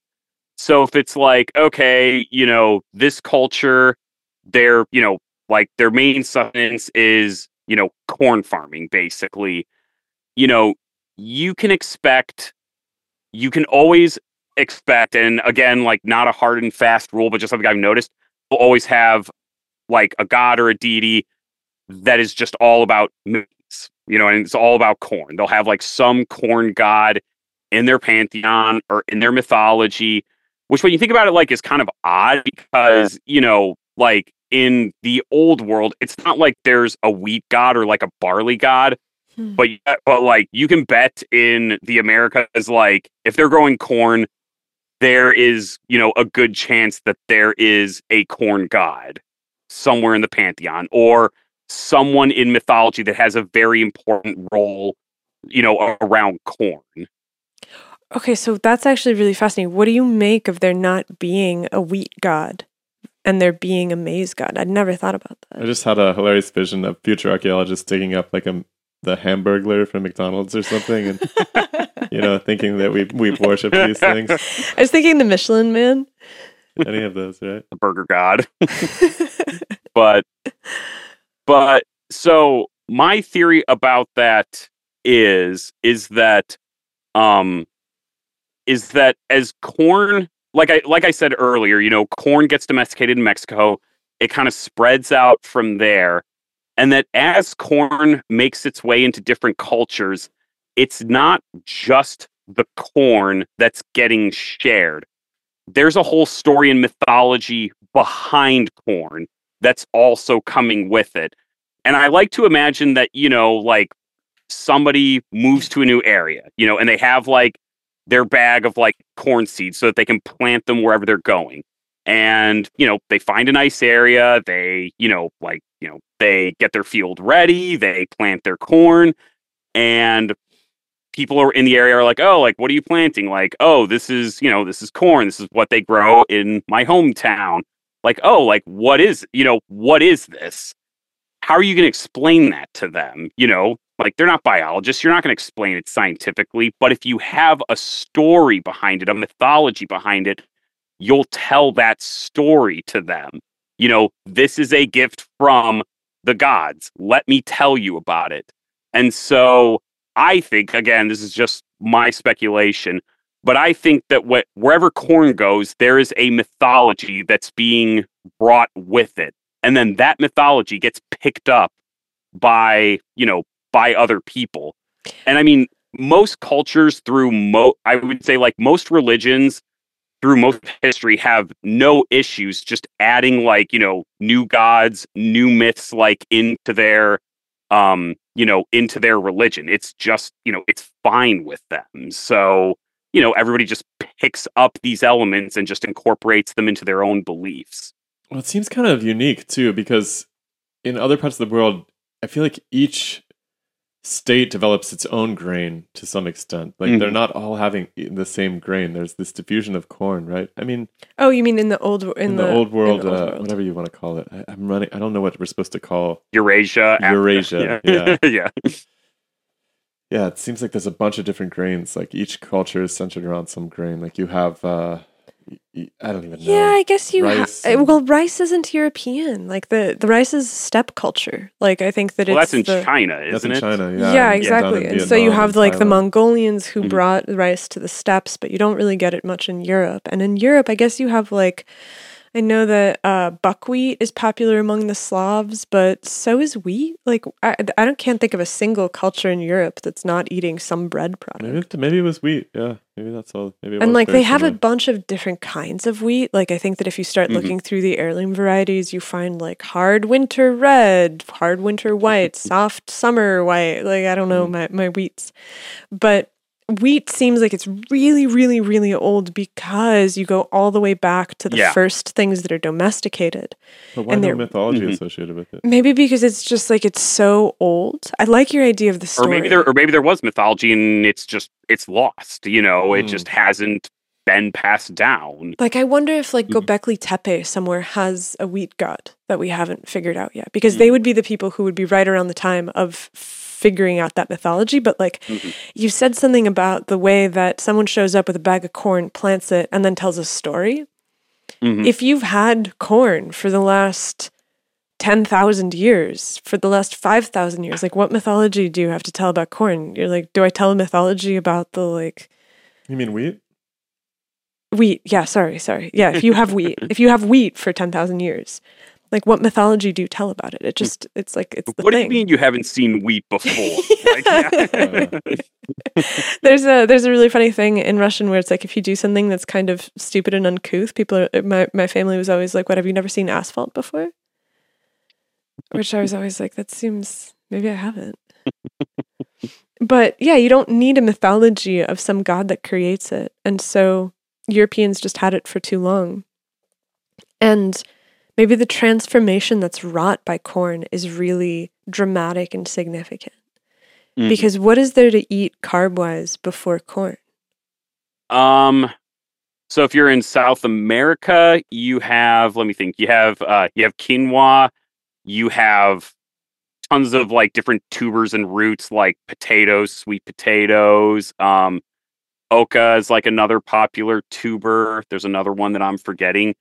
In the Americas, th- this is kind of like harder because no one's practicing agriculture full time. There are plants that are domesticated in there, like sunflowers, like marsh elder, goosefoot, like some other um maygrass is another. Um, but the people that are growing these and domesticating them aren't like they're not farming them full time. You know what I mean? They're not staying in one spot. They're still very, you know, they're still moving around a lot. Like they're domesticating things that they can plant and then leave for six months or however long and then like come back to. mm-hmm I see. I, I think so. I would need. I'm not 100 percent sure, but maybe you like plant it for like, you know, you might plant it for like a season, kind of like stay in that general area, and then pack up and move out and go to a whole different area the next year. Like, I'm not 100 percent sure. I would need to. Would Yeah. need to read up on that a little more. in in general, do you have a sense of when you had these nomadic tribes? If they had like winter homes and summer homes that they would move between, or it was like Mhm. a perpetual motion of never remaining in the same place over and over again. I would I everything that I've everything that I've come across people typically have yeah like you said like winter regions and summer regions there's a lot of seasonal movement that happens um whether or not you're I mean there's got to be exceptions where you know people are you know are alternating between like very few summer and winter locations or where they might be alternating between a lot of different ones. Um but yeah i don't know what that like like what the percentages of that would be Mm-hmm. but that's a really good question Hey folks, first Demystify Sci live event is happening this year in Austin, Texas on April 7th and 8th. Please come out, hang out, meet us, meet other curious investigator audience members. You can also hang out with our invited speakers that are going to be there, including Pierre Marie Robitaille, who's going to be speaking about the liquid metal sun and ushering us through the eclipse. So grab your ticket, and I'll see you there. So, you know, we've talked a lot about the inception of these different city states or civilizations, cultures you must encounter the collapse of cultures a lot as well in your research. Mm-hmm. What are some of the unifying features that lead to transitions between these different powers across the Americas? if you have a culture it will collapse uh-huh. Aha. if there's like one thing I've come to appreciate from like all the reading I've done, it's just like nothing ever lasts forever. Like all these incredible, you know, states and cultures, like they, they just they never last. And as far as things that Are there unifying patterns far to that? Yeah. yeah, so I'm trying to think it because some so this kind of gets into a bigger question because sometimes you can look at the collapse of a like of a society or a culture and it's very obvious why it collapses you know there's like there's lots of violence you know there's probably like an uprising or a war or something or you know oh the you know water table dropped and these people couldn't practice agriculture here anymore and they had to move out. Sometimes it's very very clear why something collapse why like a um city or like a state will collapse. And other times it's not clear at all. It's just like well you know everything's going great and then it just ends you know? Everybody just left for some reason and we don't know why. Like if you read about the you know the maya collapse quote unquote um like there's not there's not one single reason why all of those cities just suddenly stop being inhabited, why they suddenly just get abandoned. There's lots of different reasons that fit like certain cities really well, but there's like no cause that explains them all. So it's really frustrating. And it's, It's almost like the people just got up and went back into the wood. Like they almost went back into the mountains, right? Yeah, Like or they they, just, they just left the build. They just sort of didn't find the cities appealing anymore. All of a sudden, Yeah. Yeah, like it does look like that in a lot of ways. Like, yeah, it's just sometimes like it's funny because like there are certain Maya cities where you literally see like a monument is being carved and it's just never finished. It's like somebody just you know didn't show up Stopped to work getting one paid. day and just and that was it. Like it, you know, and it was never finished. So like But- Teotihuacan's another interesting version of that. I feel like, Mhm. And and there must have been. I always think about how the Aztecs or the Mayans would have. I guess the Mayans were in some were more. I don't know how contemporary they were with the Teotihuacanis, but the Aztecs must have looked back at these ruins in their backyard and Mhm. and thought like who. It seems like they they weren't totally aware of who those people were. Like the i- the Yeah. whole the whole culture got lost for a while, and then they they take on a lot of their attributes because they must have revered them through some Yeah. ancient memory, but still, it, it was as if people just got up one day and walked out and were just like, "The Mm. heck with cities." Yeah. That's Is- I would say Teotihuacan is actually inhabited like even after like it, you know, falls, quote unquote. Like there are some people that still live there. But a place like Cahokia, I think is like a better example where like it just gets like abandoned wholesale. Like Hmm. people stop living there at a certain point and then eventually like I think it's like couple centuries later there's like a little bit of habitation there but like it's it's never a big city again and yeah it's just yeah you kind of get the impression that like this was a bold new experiment nothing like this had ever been done in the eastern woodlands it's you know huge massive city there's you know these huge you know there's these huge mounds this big thriving culture there's like a government and you know these people are exerting like a lot of pressure in faraway areas and then it just all evaporates and it's yeah it just makes you wonder like what you know what happened Well, like It's they're- it's a little bit of a house of cards. Any of these civilizations, mm-hmm. right? We all depend. Like I depend on being able to go to the grocery store and pick up food Yeah. for dinner. And if you're if you're depending on other people all the way down the line, and all of a sudden that chain breaks, then Mhm. you got to revert to essentially living like your prehistoric ancestors. All of a sudden, yeah mm-hmm. there's nothing to be done. I mean, you can imagine lots of like I would imagine if like a plague showed up or something, you know, all sorts of things. Maybe war, like it Yeah. just became a really dangerous place. It could be crime. It could be pollute pollution, environmental hazards. It could be there's there's so many things that could just cause people to get that kind of feeling about the city. But I always wonder how soon those people get together somewhere else and remake the thing. Or is it something that's lost after they do that? Because I tend to look at the history of civilizations as being a continuous line where I'm like, okay, so the oldest one that we have is Göbekli Tepe.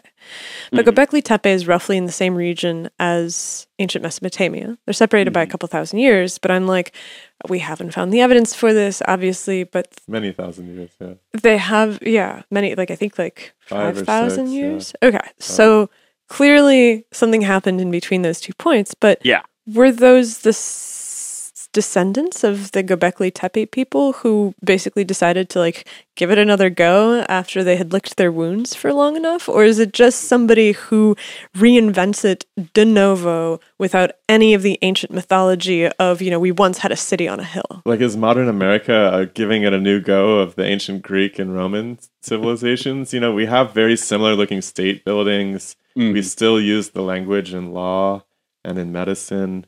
And somebody could probably make that case uh, several thousand years from now that we were just giving it another go. Well, there's a really clear intellectual tradition. If you look back, you know, like Plato and Aristotle, people still read them and still formulate their views of nature on their on their backs, and that's five thousand I years was ago. Yeah, I was gonna say like all the founding fathers were very aware of you know their you know like that Roman and Greek like cultural heritage and everything, and I think in a lot of ways they probably took elements that they liked of those cultures and you know imparted them on the country that they were making. Yeah, and it's like they have But- writing, and so we can look back and we can look to see that, mm-hmm. like, okay, he wrote letters and he loved Plato, and he wrote letters and he loved Aristotle, and they were arguing about these things, and we have all this textual analysis. But I'm like, mm-hmm. certainly people are like wandering around in that area of Turkey, Syria, Iran, Iraq, where they're telling stories of what it looks like to build something massive. And Mm. maybe there's just not enough stability or enough time to be able to actually get it going again. Yeah, or it's worth considering. I mean, maybe the people that left Cahokia like were fed up with it. You know, we look at that city and it awes us. You know what I mean? We get, you know, we're blown away when, you know, you go there and you climb up Monk's Mountain, you can see the St. Louis skyline from there because you're up really high. But, you know, as much awe as that inspires in us, maybe the people who left Cahokia did not feel that way. Maybe they were just like, you know what, like that was a terrible place to live. You know, you know, they treated us terribly. We were oppressed. I mean, just because we have fond memories of something doesn't mean people back then had fond memories of it. It's so this is, you know, just you know, we might prize those stories and histories more than the people who lived there actually did. I mean, it's worth Can you, considering. can you t- catch people up really quick who might not know? I mean, people might have heard of Cahokia, but can you can you give us a picture of what that place looked like during its heyday? So, um, so Cahokia is basically it's in Illinois, right across the river from St. Louis, right where the Missouri and Mississippi River meet. So, you know, it was on a very strategic place um, because you have the confluence of two major rivers there, and Cahokia. If you go to the site today, you're really only seeing like a little bit of what's there because there were also mounds in St. Louis and East St. Louis. Like that whole area was just a massive, huge hub. I mean, it pro- like if you were walking, it probably would have taken you like you know more than a day to walk through all of it. So it would have been.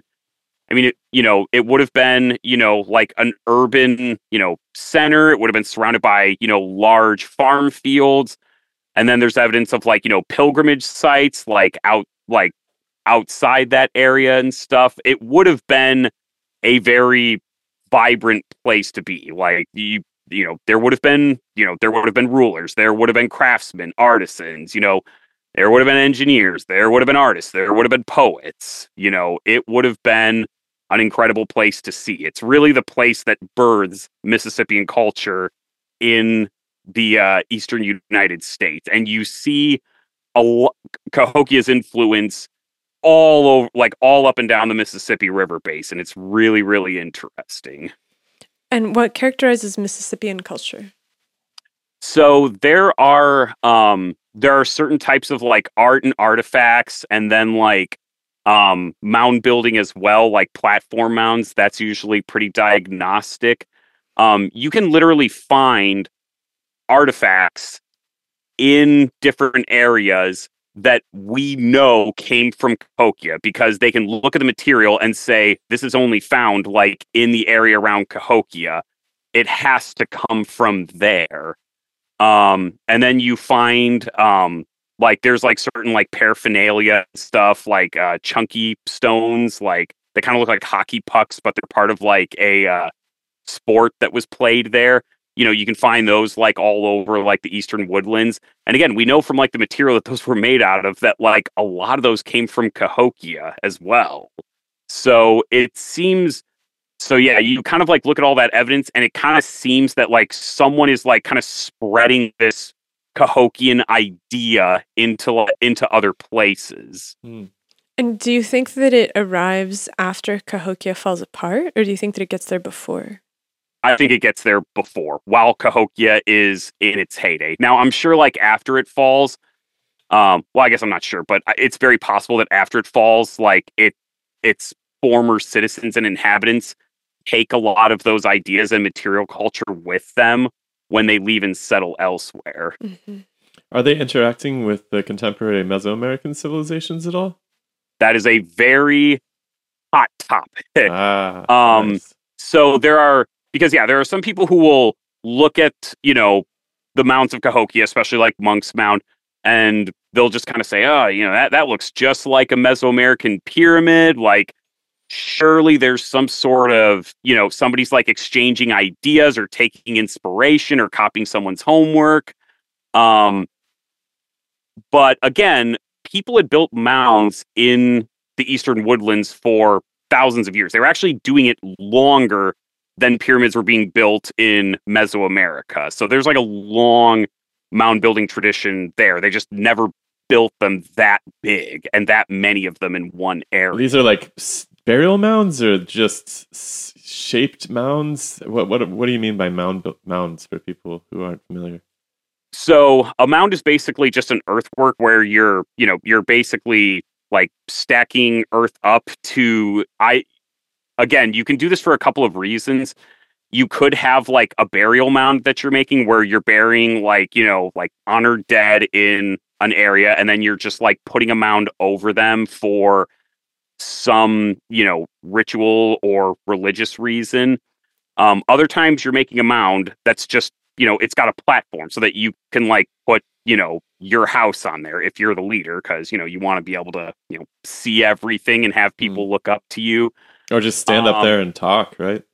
Yeah. hmm And then, I mean, you can make mounds for like some other purposes too. Like some of them can have, um, can have like ceremonial functions. Like if you look at Hopewell mounds, um, you have mounds that are made in such a way where like everything is oriented towards a specific celestial event. So if you look at the Newark mounds in Newark, Ohio, which actually is about to become a UNESCO World Heritage Site, which is awesome. It's a great site.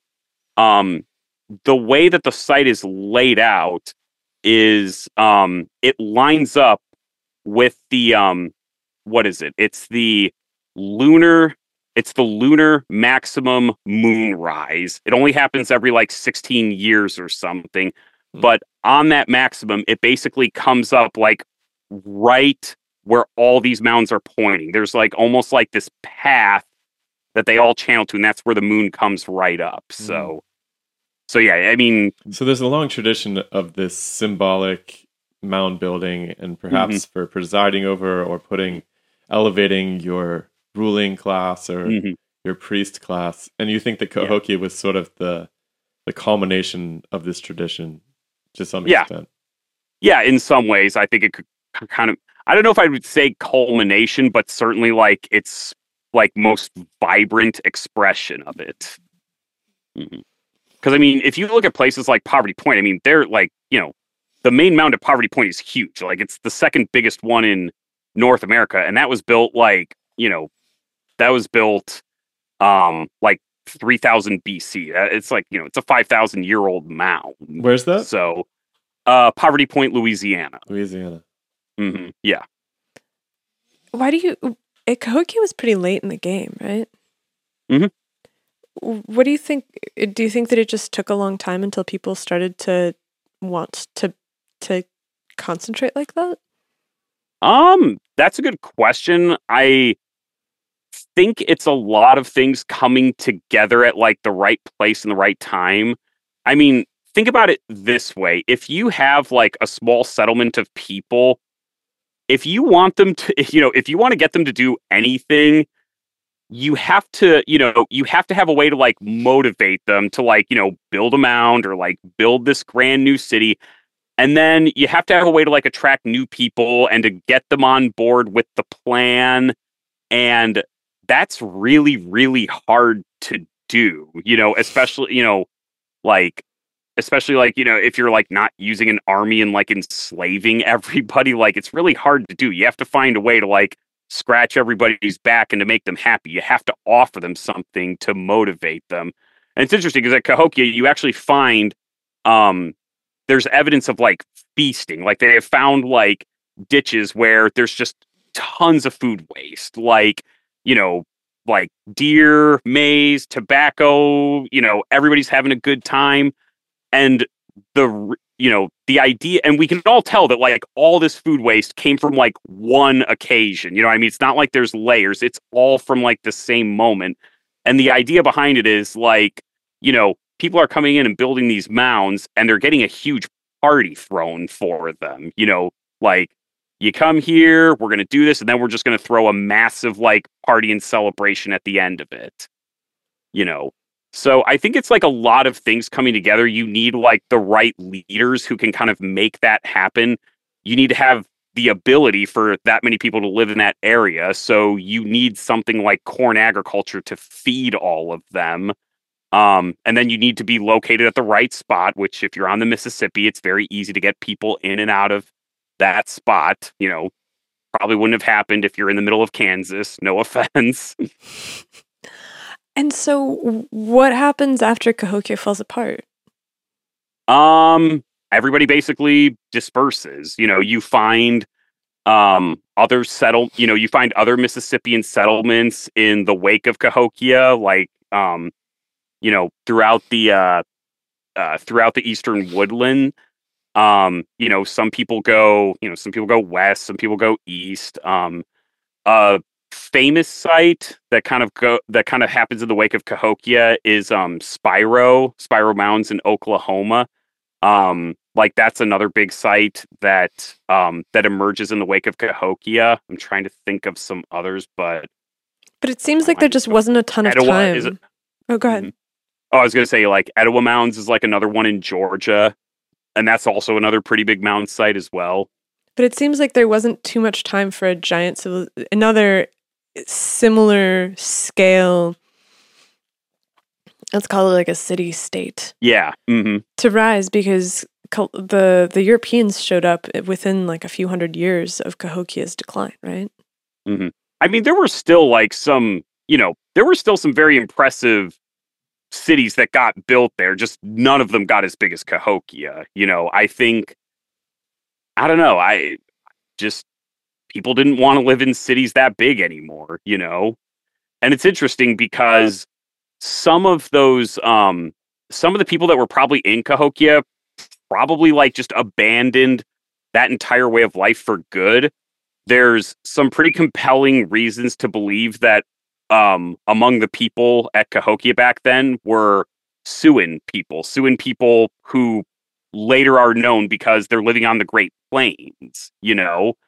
And so in that case, it's interesting because, you know, their histories talk about them, you know, like moving west and then, you know, moving on to the plains and stuff. So, like, in their case, they almost completely give up. You know, some of them completely give up agriculture and they just survive on the plains. Others, they keep it, you know, they keep some agriculture, but they're still adapting to a new lifestyle. It's really, really interesting. You know, we tend to think of like, uh, you know, we tend to think of people being much less adaptive than they really are. Um, you know, if something collapses or something doesn't work, people can just, you know, they'll figure out something that does, even if it means radically changing how they live. Yeah, that's definitely true. Uh, oh, go ahead. You're gonna ask. No, no, no. I, I have a different topic, for you I think I I, I kind of want to pivot as well. I was gonna ask about writing. Mm, What are you uh, gonna ask about? Go ahead, yeah. What fraction of the cultures that you've studied in the Americas had writing systems That we know of. Um that we know of? Yeah. so you so writing currently is only known in Mesoamerica, and you have. I'm trying to remember how many different kinds of scripts there are. I'm like trying to count them in my hand. There's like five or six scripts that I can think of off the top of my head. But again, that's not a perfect number because some people, you know, some cultures may have used the same script as well.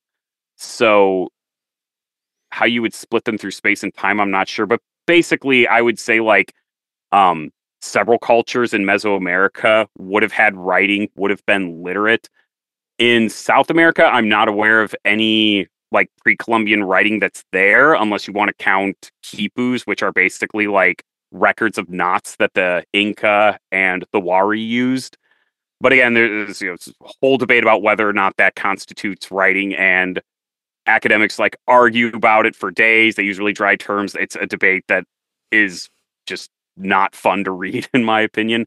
And then again, in North America, I'm not aware of any writing systems north of Mesoamerica. Occasionally, you might hear somebody claim that like the Mississippians had like proto writing or picture writing. I personally think that that evidence is kind of slim unless we can find more examples of it.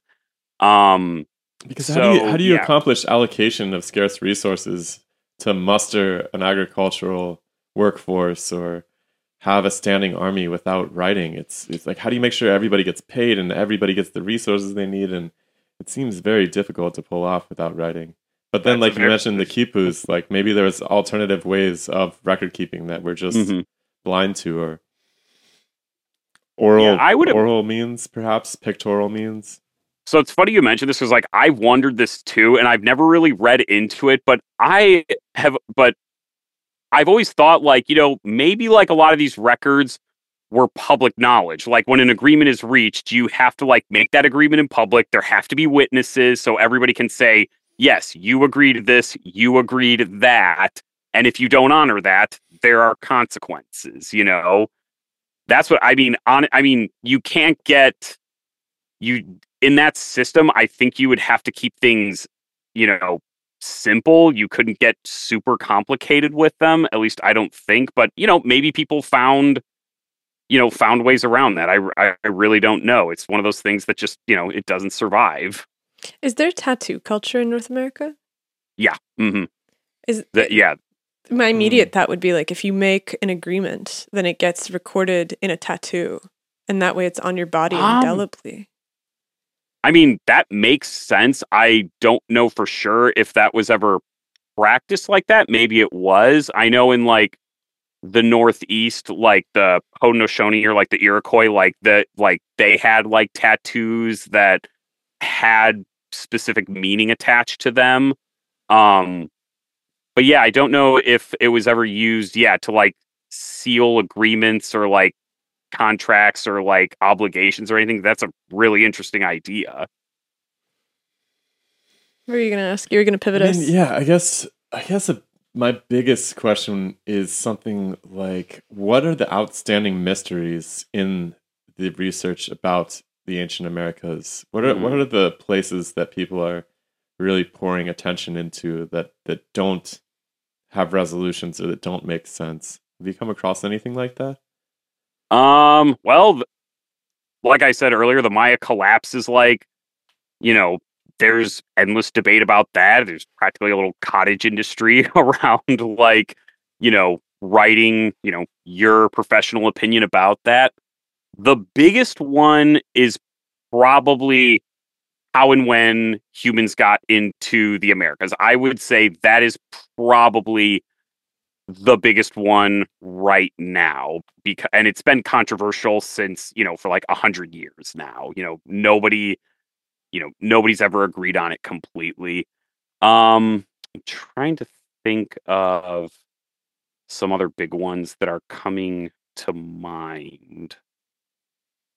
Yeah those are the big ones that stand out It it relieves me that the peopling of the Americas and the timing of that arrival is so up for grabs still because I feel like even after Mhm. having a, some conversations on this and looking into it, I have a very fuzzy picture of the order of events. Like you mentioned at Yeah. some point that like did people show up before the land bridge closed and then survive the closing of the land bridge and then others came in? That's a possibility. It is not yet proven, is how I would put it. What's the what's the evidence for that? So, um, so genetic. Right? there is Hmm. Oh, you were saying it was genetic earlier, right? From what I could recall. It might be because yeah, there the population why, like I said, it could represent a um like a very early migration. Most archaeologists don't think that, so you know, like asterisks, take it with a, like a big grain of salt, but it is possible. Um, there are some archaeological sites like Chiquihuite Cave in Mexico supposedly has you know dates that go back like 30,000 years. Um again the evidence is kind of circumstantial. People think that like you know again they don't disagree with the dates. They just think that the artifacts aren't being interpreted correctly. There are recently there were um like giant sloth bones that were found in south america that have like holes drilled through them. So somebody had to have like drilled a hole presumably to like string that through something.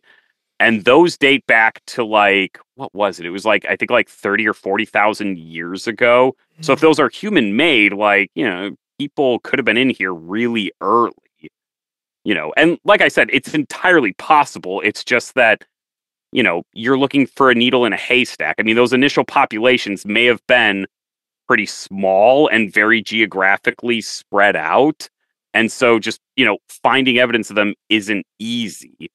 Or it's possible that they came into the Americas and then eventually just, you know, died out or something, you know, and they've left mm. like they just haven't left a lot of evidence or have left no genetic lineages that are alive today.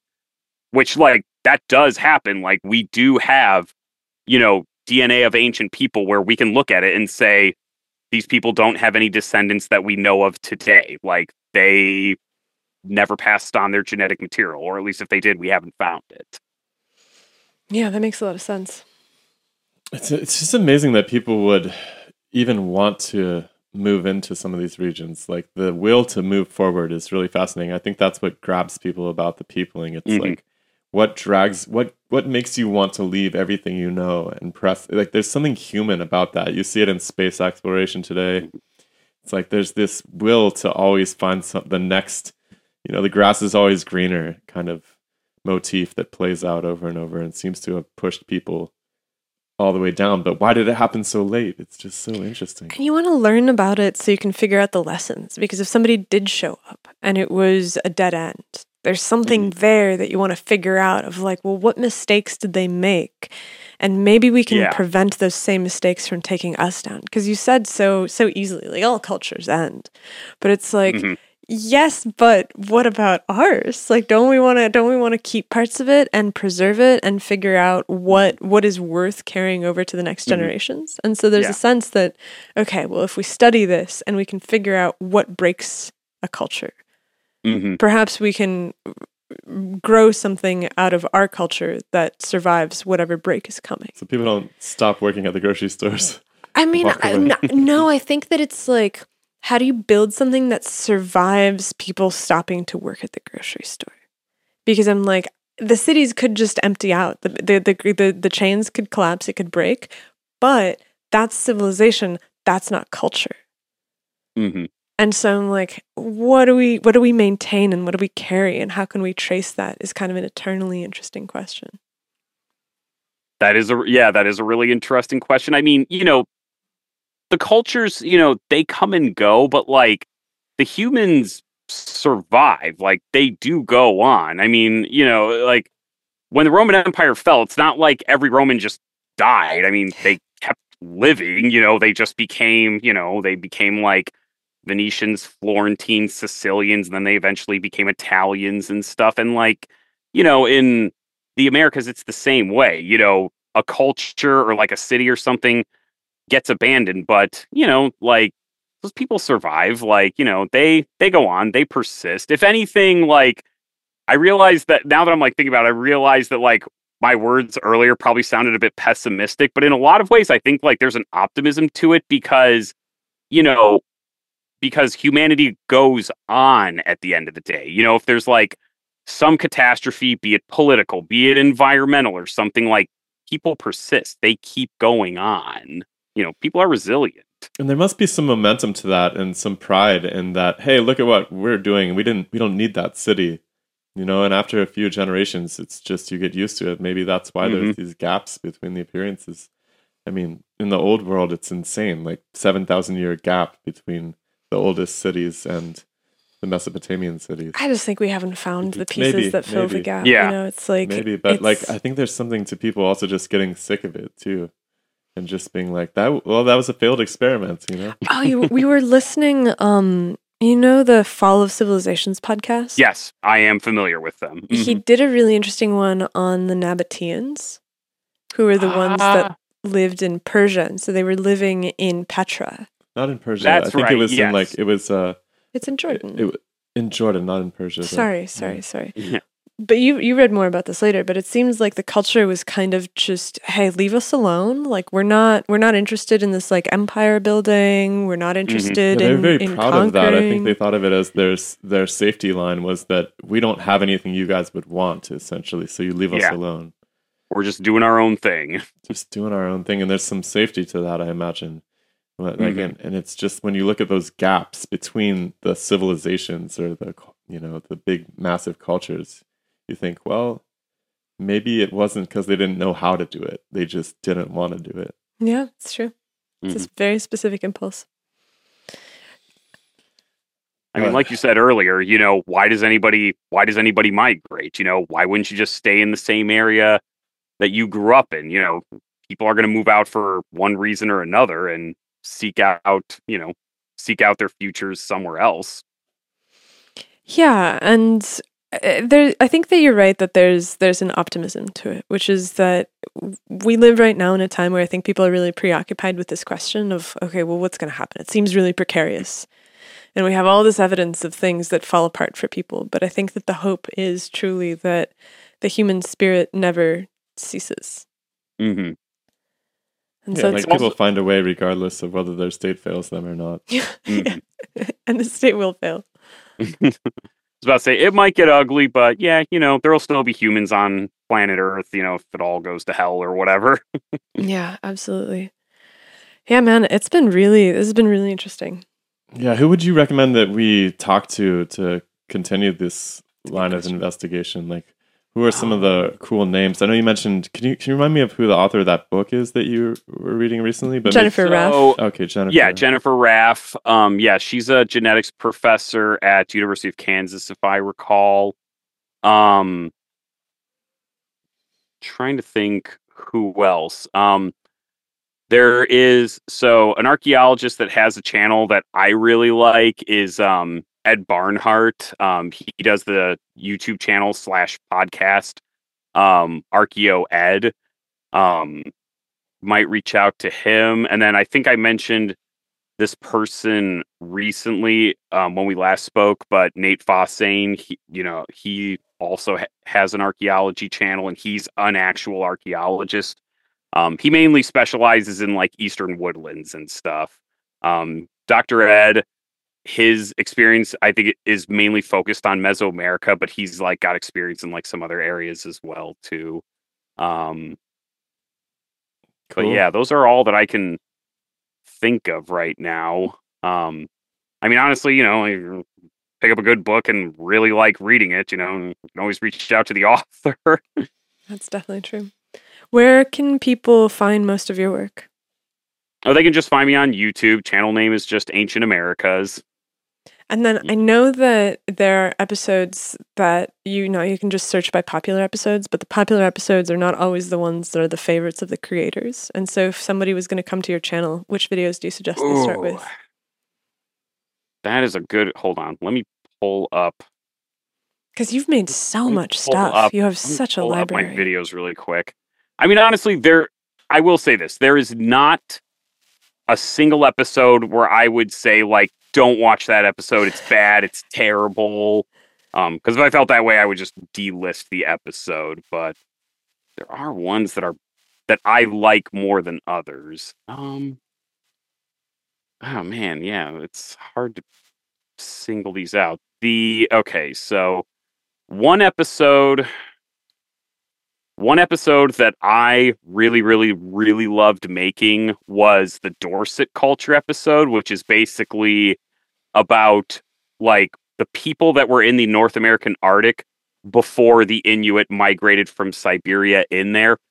I knew zero about the topic before I did that. And like doing all the researching and writing for that was just like an amazing adventure. I learned so much. I had my mind blown so many times. I really like that episode and it's not particularly it's not one of my most popular, but I really liked that one. Um let me think here. Another one that I really like that again isn't very popular is I did a basically a biographical episode on Nezahualcoyotl, who is who was the king of Texcoco. He was one of the founding members of the Triple Alliance. Um, his story is really fascinating for a lot of reasons. And again, like I don't do many bio. In fact, I think that's the only biographical episode I've done, and I really enjoyed that one because it was very, very different. Um, yeah, I don't know. Like, I mean, they're they're they're all good episodes. That's great. I Yeah. agree. Or at least Yeah, none all of them I've seen bad. are Let me put it this way: none of them are bad. Yeah, I like the way that you take a lot of information and make it into a single story that's easy to remember and digest. They're they're very um, I just feel like there's con- so much condensed, information yeah. for each for each episode that could be in very there. simple. Yeah, you do a a good really good job of keeping it to the to a narrative that is effective. streamlined. Yeah. Because like oftentimes you can just like it, I- I think that it's possible when you start to write something to just put down everything that you know, and like it's clear that you really curate it super carefully, and so I really appreciate that. Well, I've gotten. I was about to say at this point, I've had a lot of practice at it. It's it's funny. I have one of my friends um is a writer, and every time like I finish a draft, I basically hand it to him. He reads it, and he doesn't like.